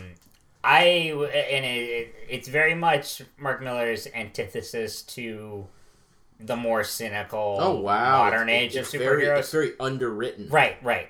And I mean, I'll go ahead and make this comparison because everyone, every other reviewer has. It's basically Forrest Gump with superpowers. I mean, it's ve- Ah. so. I mean, it is okay. So basically, I mean, so he's very. not super bright. He's not. Yeah, he has a, like a slow. He doesn't talk much, and he's got some sort of unspecified mental disability. It's not very like blatant or anything, but basically, he has a heart of gold, and he may every day he makes like a list of okay, what's a good thing I can do Wow. for the neighbor. He lives in this small community uh, in a midwestern town. He was an uh, he- he was dropped there by um, he was an orphan that was um, left there outside the orphanage there in um, this town. So the they took him in, and he's just been at home ever since. And so he basically he mostly just uses he just has superhuman strength. He mostly just uses it um, to Look, help he's out got the a mohawk community. even as a baby. Yep, hmm exactly. So now, He mostly just uses it to help out the community, but he does respond to international threats as well that he sees on the news. His only thing is that um, he wants to keep his identity secret and remain in this town. Um, he doesn't want to be known as this international superhero, and that's the and I, the only off-putting um, aspect of the first issue is that it incorporates an actual modern day event tragedy um, into it, and with a better outcome here. But it's just it's a little weird because it, the of the outcome of that event was not the one here. Uh, so that was a little weird. I will say though, because I was I was listening to the premise and it was also lighthearted, and I was like, well, that doesn't sound like a Millar book, and I'm like, there's the Millar It's- book. Oh yeah, oh, yeah exactly. There- there's the Millar part. And, Well, and and the fact that it's it's definitely already I mean, it definitely. I'm, I'm sure it still is different than most. It of is. his It work. is. Well, but and well, the fact that it's already being turned into a movie. yeah, of course. I mean, because he Millar. sold the Yeah. rights and and that's okay. Quick. It's announced in the back. It says, "By Yeah. the way, we're It's gonna ready be to pick movie. up for a movie." Yep. Um, and it's gonna run 24 issues. He said. I love um, when artists, six I love when creators do that. Yes, I they love actually when tell you. creators do that when they tell you what it's going to run. So I right. love that. I just think that's great because that tells me that they've planned the arcs out Yes. He. and Yeah. that they know where it's going. And and what that usually means is that issue eight or issue ten has really compelling shit happening. Right. As opposed to a creator who thinks well, maybe it'll go twenty, Maybe it'll go- maybe it'll yeah, go yeah. sixty. Right. And so they're they're they're saving their good Yes. shit. But a guy who knows it's twenty four, Exactly. issue five and issue nine Yes. can each have compelling moments. Right. And even though like uh, uh, with Kick-Ass, I don't know if he knew from the beginning like how many issues he was going to run, but he said that he had the ending in mind from the beginning. Well, it's So that- I also mean, he's got a limitation like on that. Romita Jr. Like, Yeah, you know, yeah, mhm. access to that artist. So Right. like that had to be limited. in Yeah, its, that in its very to, nature. Yeah. And that's that's another. I'll talk about Kick-Ass three later. Um, but the thing about Millar in recent years is that, I mean, because yeah, he's known as the kind of like outrageously his bu- uh, books for being outrageously violent and cynical. Um, with Kick-Ass, Kingsman. Um, yeah, I mean, Right, he could right. Civil War. But in recent years, he's written this. He's done Starlight. He's sort of writing. It's almost like love letters to the stories of his childhood now, um, which I think is really cool. Like, I mean, because people accuse him too often of being cynical. I really don't think he is. Like, I mean, I mean, he has a like, he can his books can get really outrageous. Um, but if you like, if you follow him on Facebook or Twitter, or just like listen to interviews with him, I mean, I think he's like a really down to earth guy and kind of thing, and like, I listened to interviews with him on uh, co- uh, yeah, Uh, uh, what's the podcast I like? A Word Balloon. right. And I think what the thing And about he's really cool. oh he is yeah, and what I don't know where he got the rep for being an ass. no, and it's Do you just- No, I don't know. He has that rep though. Yeah, his I don't know. his his narrative content is a lot of ass. I mean, yeah, but, so, I, like- mean, I don't know. But that I don't think that's fair to judge a creator based on that because No, that's just like not. Because they just want to explore different. Yeah, and- Jordan. Yeah. I'm not judging. No, but I get what you're saying. I mean, that probably is why. Um, but yeah, I mean, that's what I love about this book. The art is phenomenal. Um, and it's a simple premise. It's not really. It doesn't really have the shock value. Um, I mean, it's, granted, it's only one issue in. It is one I'm gonna. col- That's one I am gonna collect in single issues because I just. I mean, I. I don't really want to wait for trades for that one because I read the first one. I really Not like to it. mention, it's Uh, great to support a book you like. That's the thing. yeah, and- just and- just from what I've seen though, I'm looking forward to that. Trade. Yes. It- oh, 'Cause it- I'm not worried about Millar's book getting. Oh, I know. I mean, I know that. No, I understand yeah, wanting to read it as it goes, but for me, I'm like, no, that trade gonna be buying it, That's true. Yeah. or the two, or the deluxe hardcover. you Right, like what, right, right. you like what you saw? Yeah, I did. I love the art. I mean, Yeah. Albuquerque. 'cause, Yeah. God, I love him. American Vampire. American Vampire. What? I Yep. love that book. uh, Um, so I think that one just That's one of my favorite creator-owned books of all time, by the way. And Vamp. Yeah. Love that book. Yeah. Now I will say, because because and the only reason I bring up Mark Millar's style is just you know Kevin and I are both entering into the Millarworld contest. Yep. Mm-hmm. We wrote short scripts. Uh, Kevin for Kick Ass, I for Hit Girl, and it's like. I, I, you know, I felt a little sleazy. Not that, not that Oh, his I world too. It is was- sleazy, but writing a character that felt right I for had- Hit Girl made me feel like I was writing some really sleazy stuff. So For it's like- those who have read Kick Ass 3, my story is about the character, the Juicer, um, who is more of an. He's like a bigger a hole version of Tony Stark. And it felt so. Like, I was writing it and I just wanted to go all in. And I mean, um, and it just felt. So, and I read Jordan's script too. It's just like. It's not that. I was trying to come up with a Starlight story because um, I really enjoyed Starlight too. And that was another very, like, classic hero kind of thing, very pulpy sci-fi, one that appeals to multiple generations, um, and was much and much more lighthearted. I just couldn't come up with an idea, a good idea for one, and so I wrote a kick-ass one. But like, it did, it just felt so weird because I usually don't write characters like that, and so it was. I mean, it, I think it was a good experience to try to attempt that, but yeah, it's oh, it's uh, you know, and that's the thing is I don't think of Hit Millar as a cynical person. He just but he explores very dark characters. So a lot of times. Interesting. Um, but that's the thing about Huck is it's just very much the opposite of that. It plays out just like a Spielberg um, like film, you know. I mean, it's Yeah. very, you know, and it's highly cinematic. Um, yeah, gorgeous art, great storytelling. Again, no real twists or surprises. It's very, it's predictable. Um, but that doesn't hinder it from being an enjoyable read. So that's one I highly recommend. Um, my next book is my favorite book out right now. Um, Jordan, have you read Paper Girls yet? No, I want Okay. to. right. Trade waiting. Rich, How- have you? No. Okay. How many uh, have been out so far? Just two. I've only read the first one. Dude, so I heard about this. Now tell Holy me, crap. what's Okay. it about? That's So the reaction I basically- had to all Bitch. Planet. What you're saying? Yeah, yeah, yeah. Okay, so um, Paper Girls is the best way to describe it is Stand By Me meets War of the Worlds. Basically, you have these four. Um, they're like twelve year old girls. Um, So four in this- chicks. I'm yeah, just four- yeah, yeah. Just kidding. Yeah. Um, and they're in this like um small like rural, rural town, and the first issue it's forty pages, and um they're wor- that, they're yeah. working for a newspaper route, so it's set in like um seventies, eighties. Um, I think eighties. Yeah, it's eighties because there's a in the f- first scene or, or one of the first scenes. Um, in her the main character's bedroom, you see a poster of the Monster Squad. Mm-hmm. So I, it's definitely 80s set. Um, but basically, yeah. She so it's the main character. Gosh, what's her? n- Um, there, I, there was like Aaron. I can't remember. Okay, so but she meets these other ones. Um, they each have really distinct personalities. You have the main um, character who's, and at the beginning she has these like really crazy nightmares. Um, that I mean deal with like hell and all this stuff, and then um, one of the girls is a, a kind of rebel um, who is abhorrent of the law, that kind of thing. And basically, they just like cross paths on Halloween night. Um, they're trying to get away, trying to get away from these thugs while um, delivering their paper out. And then at the end, uh, they encounter what looks like a flying saucer of sorts. Um, just this sort of like weird alien object um, in a basement. Uh, and so it's very, and yeah, it just feels very 80s, which is really cool. But what I'm most amazed about the book is how the dialogue is written. I think it's, I mean, I think it's even better than Saga. This is a Brian K. Vaughan book. Um, but, um, Cliff Chiang's on art. yes. hmm What a team. Oh, it is, man. I mean, Vaughan and Fiona Staples are fantastic, just like this one. Um, so totally different story from Saga.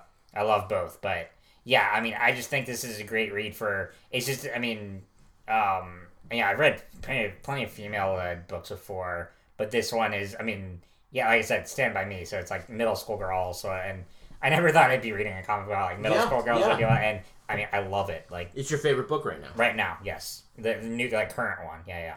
But so that one, I I, I would I cannot praise enough. Awesome. Um, There's a mystery to it too. It says. yeah, it is. Well, that's the thing because they don't. The, the, it ends with. I mean, they have these sort of alien creatures. Like you, th- you assume they're aliens. Like I haven't read issue two yet. Like, again, but um, oh, it's very much an overarching mystery. Awesome. A lot of issue one is just setting up the characters really because the main one meets these other three on Halloween night. So it's about their first interaction a lot. Wow. Um, but Sounds cool. it's just it's amazing how well the dialogue flows, especially for a comic. Because Mm-hmm. I mean, I'm learning this from trying to write comic strips. It's like it's hard to fit a lot of dialogue Oh, yeah. into one panel. yeah, being concise is the Right, is the art form, and, and and Vaughan people just- find their own ways to do right, it.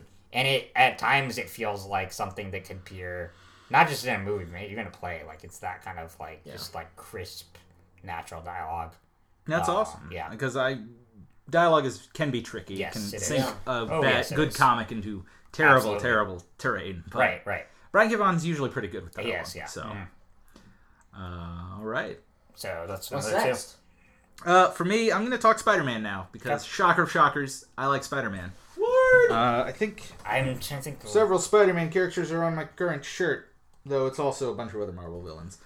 Uh, so I picked up on again on Black Friday. Went to Books a Million. They had a nice deal. Let me get two Spider-Man trades, three actually, because one was in the discount bin. By the way, if you haven't been to Books a Million for some discount trades, uh, it doesn't seem to be every store anymore. But if you find one that does, you can get uh, you live in Charlotte, hardcovers. for example, the Concord Mills store has it, right? No, that's the one that doesn't. Oh, okay. We went out to Gastonia because it was Oh. just where we ended up that day. But uh, Rich, for example, I was able to call up and surprise because they had volume three of the Superior Spider-Man, the hardcover. Which normally, is a thirty-five dollar book, right? It might even be forty, given how big it is.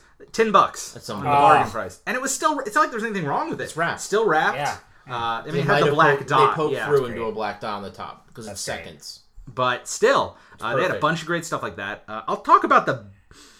I don't want to say bad book, but not good book. No, that's a pretty bad book, I think. Which one? Marvel Uh, Knights. no, Marvel Knights Spider-Man Fight Night. Now, Okay. Matt Kindt.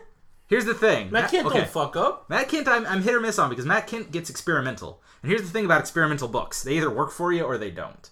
I'll Uh, t- I like his Valiant work better than any of his DC stuff. Yeah. Well, so what happened was Wait, didn't he do uh, Frankenstein? That book's sick. he did the end of Frankenstein. Oh, okay. Jeff Lemire did the beginning. Yeah. Uh, anyway, so this They're book, like the premise is cool. Basically, Spider-Man finds out he has to fight 99 of his worst villains, which are, Spider-Man has that many villains, so Yeah, it works yeah. out. I mean, he was fighting some weird people, but and then, or else they're gonna blow, arcade's gonna blow up some kids. Okay. Oh, it's horrible. But the art style is just straight up like painterly, weird portrait type images. It's really hard to explain, um, but it, it just feels like big portraitures with with like dialogue thrown on top, and it'll be like an image of oh, there's Doctor Hyde, and oh, here's Sandman, and I'm like spitting out sand, but it's like it's just it's hard. It's it's not it's not a straightly told narrative. Okay. It's like big, weird, painterly shots, um, and it's very exper- experimental in how it tells its story. And I, I'm like an issue in, and it's just it, it's it's bizarre, and I, I don't want to say that it's bad. I mean, it's gotten some really bad reviews on Amazon, which is why I hadn't bought it before. But for four bucks, I mean, I mean, yeah, it's, you're not losing anything. uh, so not to mention that it was free because buy two get one Yeah. free. yeah. Uh, so technically, I, yeah I really lost well. nothing. Yeah, you might as well. Uh, and so it's just not great. And it also had a really, I, you know, it- it had it had a it had a dick joke in it about because there's this part What? like there's this part It is Marvel Knights, right? well there's this part where Spider-Man is like fighting Sandman and he like punches him and it's like it seems to imply he got hit in the nuts. That part's fine, whatever. I mean, it wasn't explicit. Ah. But then there's a part where like Spider-Man's pulling off his mask and spitting out sand, and the caption box is like, "I always worry with Sandman about what part of him is in, is up Oh in my my, mouth." it's like it's a joke there that Spider-Man's spitting out Sandman's dick. That's just like weird, That man. is. Uh, Or, bizarre. or Sandman's jo- splooge? or his left arm. I don't know. Probably something dirty. Yeah. Uh, Bizarre. So it was just weird. Wait, wait, What was the? What are the circumstances behind that book existing? Matt Yeah. Kin. I don't know. I don't know. I really don't know. I think Like the new, what it- the new Marvel Knights books. I think were meant to be more experimental with lesser known creators. Are, are they not continuity at all? Like, they're Oh, not no. can- yeah, that's No, no, no. yeah, yeah. Uh, well, I mean, no this is the jokes in the. Which uh, I'm okay with. I like non-canon books. well, this is so. the sort of story where it's like, I mean, it could be canon, it could not. It doesn't Oh, really yeah, it matter. doesn't Nothing matter, yeah. like ma- it's not like the uh, Mark Waid Spider-Man Family Business Right, where they introduced right. his hidden sister that may or may not be his sister. and blew up the entire everything. That, however, was a good book. So if you haven't read it, I would check that OGN out. Mark Waid's one of my favorites. Yeah. Mark Waid is is one of my top three uh, Yeah, yeah. favorite writers. Uh, But s- switching back to standard Spider-Man gear, I got volumes four and five of Amazing Spider-Man, which And- closes out the current volume. Okay, because I'm trying like, I, it's been uh, the last one I read was in the summer, so so it was Uh, probably well, one of volume- those. Yeah, volume four was well, they were running concurrently. Volume Yeah. four was It was post Uh, um, Spider Verse. yeah, Ghost infiltrating yeah, Parker yeah, yeah, Industries, Yeah, Mhm, right. which is a fun arc. Nothing It was fun. really though. happens It in it. That was the thing. It was just like I was getting bored because like especially after Spider Verse was like so much going on. All that this one was just kind of you know, there. it, it felt like they said, "Okay, Dan, you got three more months," and Dan was like, "Well, I'm not going to set He's things up." Spider Man for years. Yeah. Yeah, I mean, he can throw. He basically was like, "All right, here's an arc. I had an idea. I'll do it." Uh, nothing major happens in Right, it, right. really. Um, if anything, it's kind of a weird shift because it starts. It like the, the end is that Parker Industries get destroyed, but then Yeah. after Spider Verse, it's all huge now. Yeah, yeah, yeah, yeah, yeah. It works out. It- Okay. It, it was a it was a perfectly Oh, yeah, serviceable Spider. I didn't dislike it. Yeah. Yeah, it was perfectly serviceable. Um, the annual was really weird. There was a whole like it I was a bunch of small. I think arcs. I, I think I have it somewhere in my box. There's like a whole arc about Spider-Man really trying to get someone's cell phone back to them.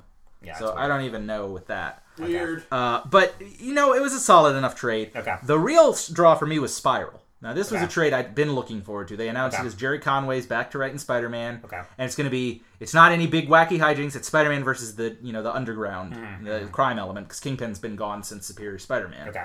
Um, and it featured the Wraith, Yuri Watanabe, who's a police chief, captain, I forget exactly. Mm-hmm. Um, and it's all about basically whether or not she's going to fall to the dark side of how, like, is she going to just stay a superhero or is she going to go Punisher vigilante levels Okay. of, of uh, nutso? And that's kind of what the story's about. And it just features everybody in some aspect as far as like underground crime. You got Tombstone, Green or the Goblin King, who, instead of Green Goblin because he's gone right now. Uh, Ring, yeah, Ringmaster, the Crime Master, uh, Mister Negative, who's one of my favorite newer Spider-Man creations. And it's just about Spider-Man and, and the Wraith kind of teaming up and trying to take them on, and things get dark, and the art's kind of weird. It's sort of it's a little bit of '90s syndrome with like super squinted eyes that are really tiny on a big Yeah. muscly face, and yeah, that's fine. But the story overall was really fun. Uh, it's the sort of Spider-Man story that doesn't get told as much anymore, Okay. just because he hasn't really focused on fighting the cri- criminal element. That tends to go. I don't even know who does. I guess Punisher, because even Daredevil's been more wacky, Yeah, yeah. big time fun hijinks lately. Although I think he's going back to because I think like with the new Daredevil, he's back to his his uh, Hell's Kitchen roots. Yeah. Uh, so we'll see what that ends up being like. Um, but all in all, some good trades. Uh, I'm I'm excited for now. The spite all the Secret Wars Spider books are coming out. Spider Island, Spider Verse, and uh, Renew Your Vows. So I'm looking forward to those. And like I was saying earlier, if you're a Spider character, you got a book right now, and I love that. Like Carnage, Venom, Silk, Spider-Gwen. Spider Gwen, Spider Woman still happening with uh, Helpless? Spider Woman with Hopeless. Yeah, he's she's pregnant right now. That's like what the the hook is because everything's eight months later. She's like eight months pregnant at the story's opening. And Rich, you know who writes Spider Gwen? No. Jason Latour. did Yeah, the art Latour. for Oh, Summer yeah, yeah, because he did a panel at Oak City Comic Show talking Uh-huh. about the transition from illustrating to writing. Yeah. Yeah, and then Oh, who was writing it? no, he was writing. Oh, okay. That's what, but yeah, no, but yeah, that was his like, first like written like ri- like ongoing Oh, okay. series that Okay. he's Um, writing, not illustrating. Oh, Sp- Miles Morales is coming early next year. Like, if you're a Spider character, you got a book. And Yeah. what I'm most excited about, not surprised. Well, How's Uh, Bendis been doing lately? oh, he's got a couple books. I mean, he's on Guardians. He's on Iron Man. He's going to be writing Miles Morales when it premieres. So Did we got- ever find out what happened to uh, that evil Iron Man?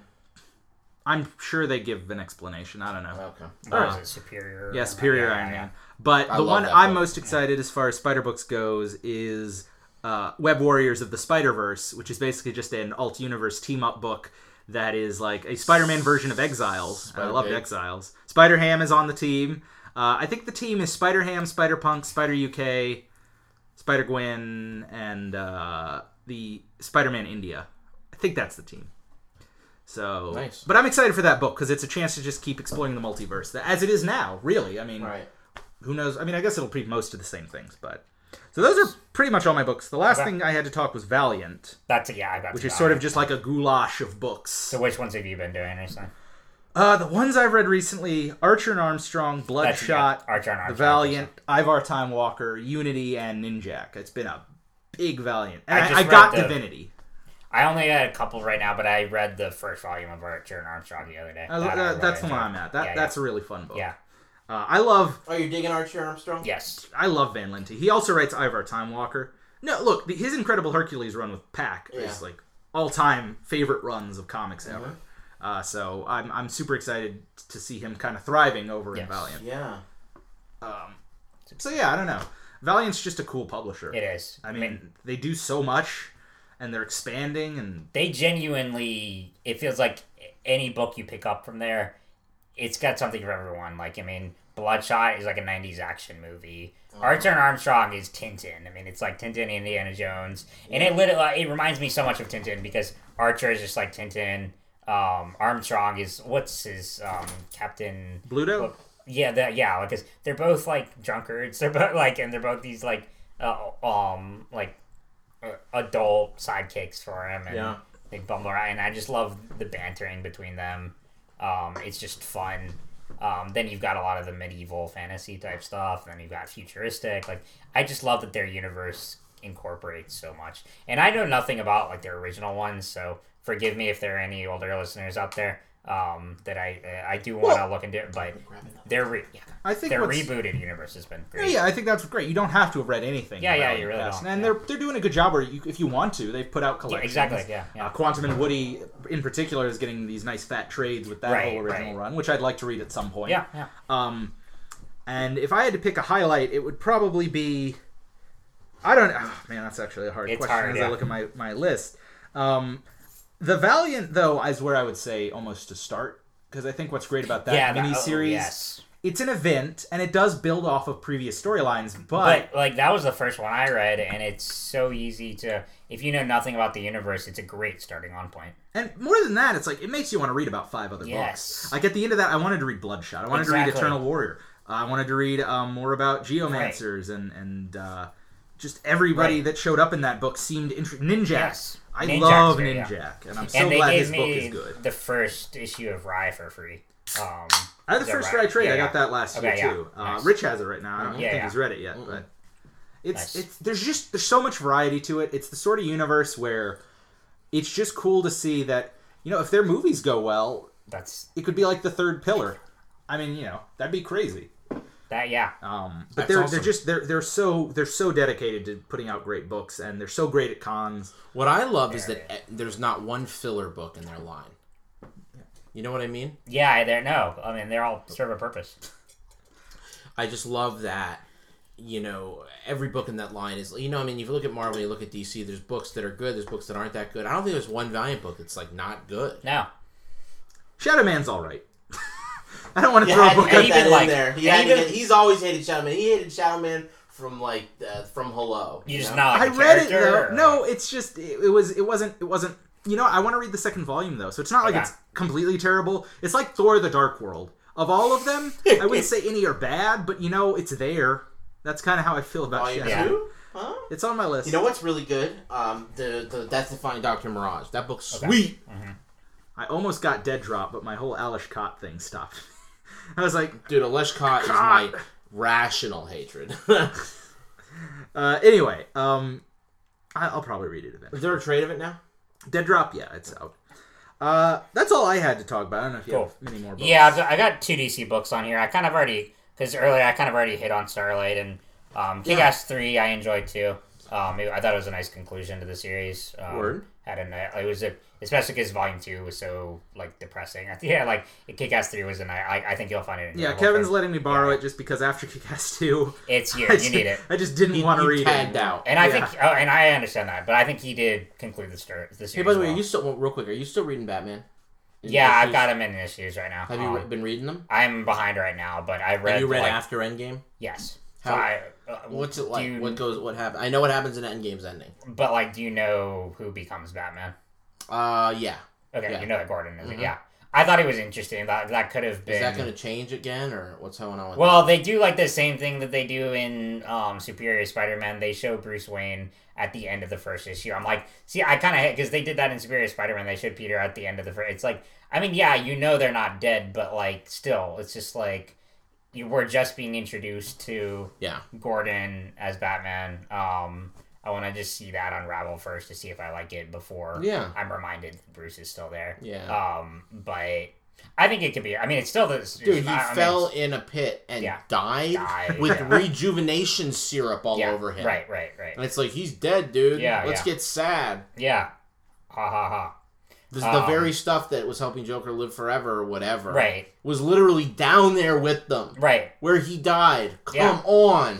I mean, I've thoroughly enjoyed the entirety of Snyder and um, is it? how do you Endgame was not my favorite. It was not anywhere near as good as the other one. My favorite so far. I mean, Zero Year was amazing. Um, but and then from the earlier ones, Court of Uh, Owls. probably was Court of just Owls. I mean, it was- the whole fucking. it Owl really saga. was. I mean, That's his Death of the- opus, man. 'cause Death of the Family is great too, but Court of Owls. I love really Death of the Family. it. Court of the Owls and Night of the Owls. like, those two were just. Oh, I, I mean, it's yeah. like he he added an incredibly illustrious, Yes. deep, amazing corner and of the Bat universe. Exactly, and I'm so glad DC let him do that because That was his first like book for them, and it was the beginning of New Fifty Two, and they let him go on ahead and create this whole You mean other. you mean his first book for um his first uh I mean he did books for them before that. I mean, yeah, I did, but like uh, his like big time, like ongoing yeah, series, yeah. you know. Um, I mean, he'd done Black Mirror and stuff like that before, Right, but right. like um, his first, I mean, handed the main Batman story Right, on, right. right. And they let him go ahead and create um, Something uh, epic. uh, something epic and original, and props to them for doing that. Mhm. Um, that's one of the best things come in the DC universe in recent years. Yeah. Um, so while we're on that note, I do have two DC books on here. First one is Harley Quinn, Hot in the City. How do you like it? Oh, I have that love trade. it. I haven't read it Yeah. I love it. Okay, so basically, what I and read the first issue or two. And Okay, I like it. so yeah, what I love about it is one, it pivots Harley Quinn as her own character. Joker is not in it. Um, as much as I love their relationship and like their um, as twisted as it is, Mhm. um, they keep. I mean, he's mentioned and that kind of thing, but Sure. they a lot of it is just it's just her it's very much a collection of short stories which Mhm. i th- which is something dc desperately needs more of you know Yeah. um, like they wouldn't even allow um like the back row writers or was it back row which one was it I was telling you about Gotham Academy or one of those two they they, they want Cameron whichever one Cameron Stewart's on Um, they wouldn't allow what? they wouldn't allow them to do one and done stories Oh yeah, Batgirl. yeah they wanted to do one and done and, they, Mm, and they were yeah. like nope we're DC you can't right you know and this one is very much one and done um i mean there's the overarching thing of like she moves into a new city um is trying to start a new life and Mhm. the first issue i love so much because um so it's very much structured like deadpool Mhm. it breaks the fourth wall and everything oh yeah and in the first issue it is DC's Deadpool Right, and it's in the first issue. It's her trying to find an artist to illustrate her book, and so they bring in all these you know what legendary. you know what that's yeah. that's the zero issue Eh, well, yeah, I know, and they put that in there at the beginning of, Of the, the yeah, trade, yeah, yeah, yeah. And I loved it because you have Bruce Timm drawing. Um, they had Charlie Adlard at one point. Like, it really uh, speaks to her just- history it it's did. one of the best zero issues Yes, and so that right off the bat hooked, drew me in, and then the main story gets going, and yeah, there's just, I mean, um, because yeah, so she's trying to start a new life as Harley Quinzel, like returning to her old life, you know, Yeah. um, Harleen be- Quinzel. right? Harleen Quinzel, you know, and because this is a comic book, she can get away with people like, oh yeah, there, that's there's that's no hi connection. Harleen Yeah, that's no connection to Harley Quinn. Um, okay, yeah, you look like a perfectly sane individual. Um, but yeah, and then like she does like some wrestling jobs on the side to uh, make some extra money, that kind of thing. Um, but yeah, it's and she's being hunted down, but um, but it's very playful. It's fun. Um, I mean, it's got that kind of dark humor at times. and I've heard it's got a cool like uh, uh, side character that old dude Yes, he's awesome. Like it has been a few months since I've read it, but I do remember him. Um, it also does a great job. Um, the relationship between her and Poison Ivy is so good. oh Um, it sounds awesome yeah, and you so, need to read that one Jordan Yeah. It's on my list. Yes, so highly recommend that one. Um, and then another one um, single issue out right now. It's part of a series. Is Superman American Alien. That's the Um, Landis, right? Yes, it's Max Landis. So do you know Who's Max that? Landis? no He is the screenwriter of Chronicle, American Ultra, and Victor Frankenstein. Um, so I've got a lot to say about this book. So first off, well, I know kind of a lot about it because so I'm Facebook friends with Tommy Lee Edwards because I met him at cons and stuff, and he's good friends with Alan and all them from Ultimate. So he's been because so the great thing. So this is a full. It's not really like canon or anything. It's its own. Um, basically, the story of how this got going was Max Landis is a lifelong Superman fan, um, and um, you can actually see he criticized Man of Steel, did all this stuff, but so he- it's clear he's been wanting to. Re- that was my dog. Um, yeah Um, that was not me um, yeah. Uh, and so he's been wanting to write a Superman book for a long time. So DC sought him out, and they're like, "All right, so what ideas do you have?" So American Alien is less a Superman book. It's a collection of short stories dealing with different moments from Clark Kent's life um, as Ah. he's dealing with. And so the great thing about so Max, it's going to be seven issues. The first issue is out. The second one comes out sometime in the, this month. Um, I don't know exactly when. Um, it should be in the next week. or but you two, do though. know that you'll be at the comic store that day Yes, I will. Um, and this is the cool thing, and this is kind of unheard of.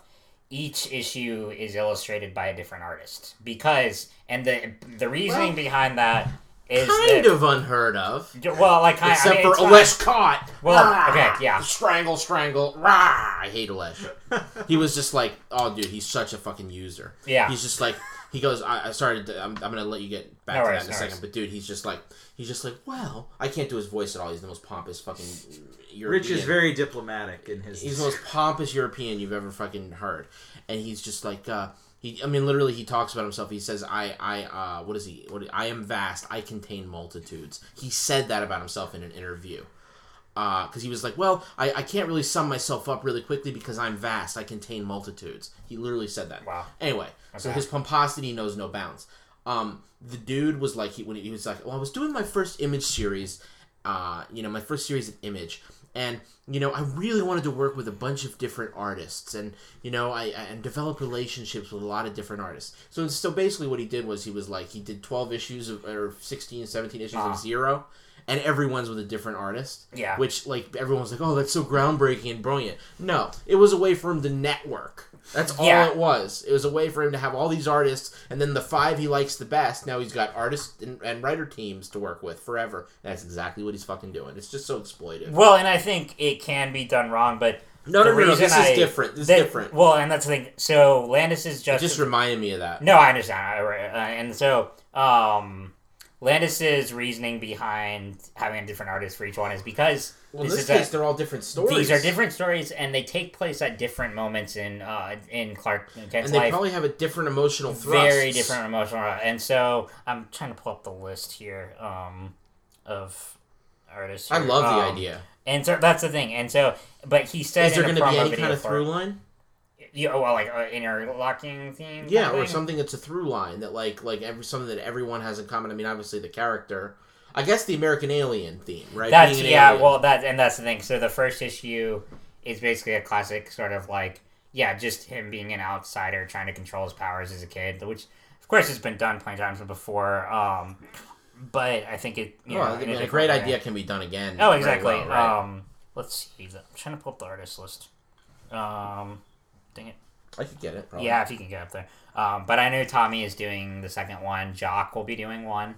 Um, but that's the thing. I just love that it's they're all short stories. They're one in um one and end, and I mean there hasn't really been a good Superman book recently.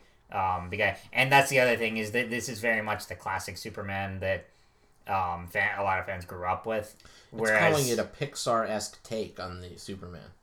who says that? Um, let me see who said that.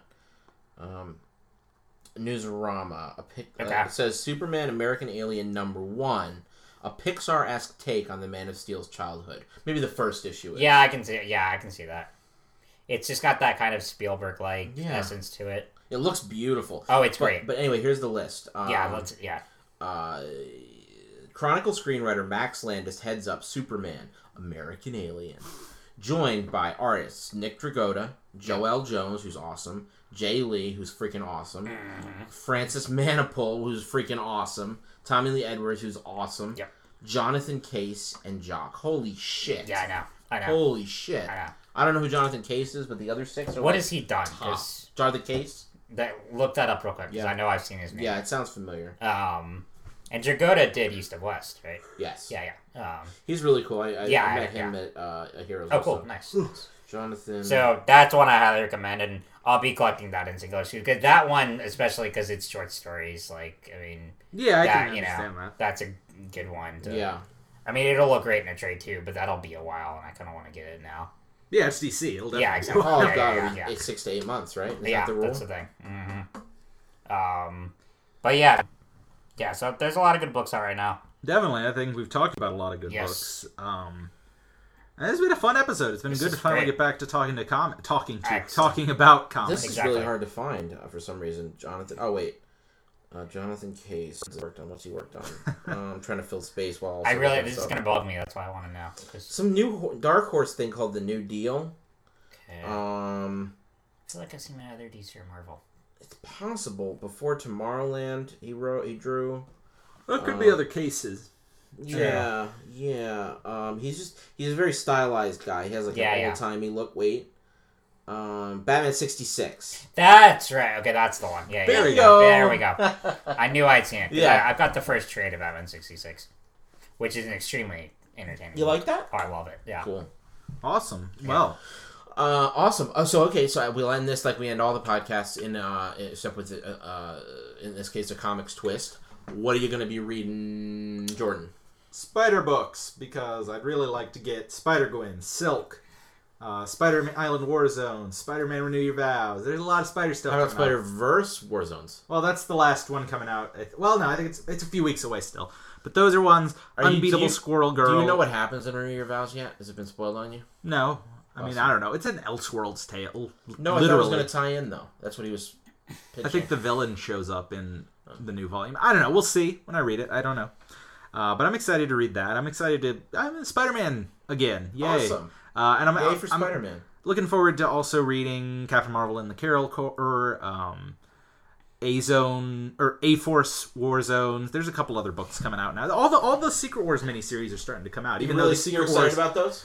some of them, yeah. I mean, it depends on the creative team and the characters, but there's some cool stuff I really wanted to check out from Secret Wars. So that's probably what I'll be reading, uh, as well as more of the kitchen and Valiant stuff that I still have to get through. Awesome. Kevin, Definitely more Valiant, more Saga. Um, I also picked up Warren Ellis's new book recently called Injection, I'm which in I really here, and I really want to read it too. The only thing I really know about it, the guy at Foundation's Edge um, told me about it, but sci-fi horror, um, and it's, it's, it's the it's the new book, but from the team who did Moon Knight. is Right, that the so one him and Declan directly Shalvey. bought from him? Who who was it you bought a book from directly? Who am I thinking of? Was that No, at, at Heroes Con? I don't remember. I don't know. I don't. Uh, I. I don't. It was not this. All Looks I- like the trade dress. Oh, oh, oh! Drifter, Ivan Drifter. Brandon. Yeah, Okay, Ivan okay, Brandon's gotcha. Drifter. Okay, it looks kind of like that yes, yes. Ivan Brandon's my boy. nice. All I know about this one is that it's about like these five crazy people who poison the earth, um, which sounds awesome. So I'm Dude, looking forward to it that one. looks awesome. Yeah, looking forward to that one. Ten dollar trade. Yes, they're the. I love Image. Um, I know. Chew too is one of my favorite Image books. I Gone know. through. Jordie Bellaire is on like every image book. She's awesome. Yep. trade. Rudy Blair's like the top colorist in comics. Dude, so- look at this. Look at look at Image Comics uh, uh, uh, hierarchy. Here are their top five people: Okay. Jim Valentino, famous dude. Mm-hmm. Yeah. Marc Silvestri, Yeah. Todd McFarlane, Yeah. Erik Larsen, and Robert Kirkman. Yep. That's their executive branch. Oh, Outcast. Holy shit! Also, just picked up Outcast on Oh, Friday. dude. Black Friday, so. You know that's so funny. So did uh, Kelsey. Yeah. Yeah. Host of the show. Yeah, it was weird to say friend of the show because she's an official host now. Yeah. So, other host, hi out Yes. there in listener land. You'll be on one of these eventually if you try hard enough. Yeah. uh, anyway, this book looks really sweet. I love the trade dress on some of these image books. That Once was I so get through finals, I'll be binge reading. Awesome. awesome. and watching about- Star Wars. Two weeks, guys. Two and a half weeks. So. Is it really that soon? Yes, it is, indeed. It That's crazy. So, uh, Rich, what are you going to be reading? So I am going to be reading. I want to read Wytches. Yes. Uh, I have. I want to finish Drifter. I started. I haven't finished that yet. Um, I need to finish the second Fuse. I've been literally that behind. Fuse is my favorite series of the last year, and I want to read the second one really bad, and I have it. I just haven't gotten to finish it yet. Um, it's really good so far. Um, Effigy I want to finish, although I'm really, really, really bummed out that I heard that it doesn't have a satisfying, even like conclusion to the arc. Yeah. But, Maybe a little. No, knowing what you like in a story, you're not going to be satisfied. right at all right so anyway so there's that um and i mean there's i mean i could name 15 books but just a bunch of creator owned image stuff that i have that i can't wait to read um, I want to get the Bitch Planet trade and finish that up. I've read the first three of those. That's so good. It's one of my favorite series right now. I mean, it's so good. Yeah. And the fir- the twist in the first issue is phenomenal. Um, a really good bait and switch kind of like trick thing, much like uh, in that Silence of the Lambs when she shows up at the door and the other guy shows up at the door Yeah, and they yeah, think yeah. they're at different doors. That kind Yeah. of bait and switch thing. It's really genius. They did that really like adeptly in, in Bitch Planet, in Bitch Planet, so Rich Planet. Rich Um, but anyway, on Rich Planet, there's going to be a lot more comic reading. So I hope to have R- uh, Rich Planet will be Rich's Bitch Planet exclusive spin off cast. Exactly, exactly. When when when uh, when she does a um, uh, version of like the Millarworld contest, I'll do like the Rich Planet or something, and it'll be Nothing place- conceded there. No, dude, no. Well, me, well, Ales Kot's gonna work on it with me. oh, there you go. Well, It's yeah, already been know. planned, dude. It's I already mean, yeah. been planned. It's Gerard Way's co-writing. So, um, anyway, well, on that note, uh, I'm Rich Lepore, Jordan Alsaqa. Kevin Schaefer. and we will be back uh, much sooner than you think. Yes. Bye bye.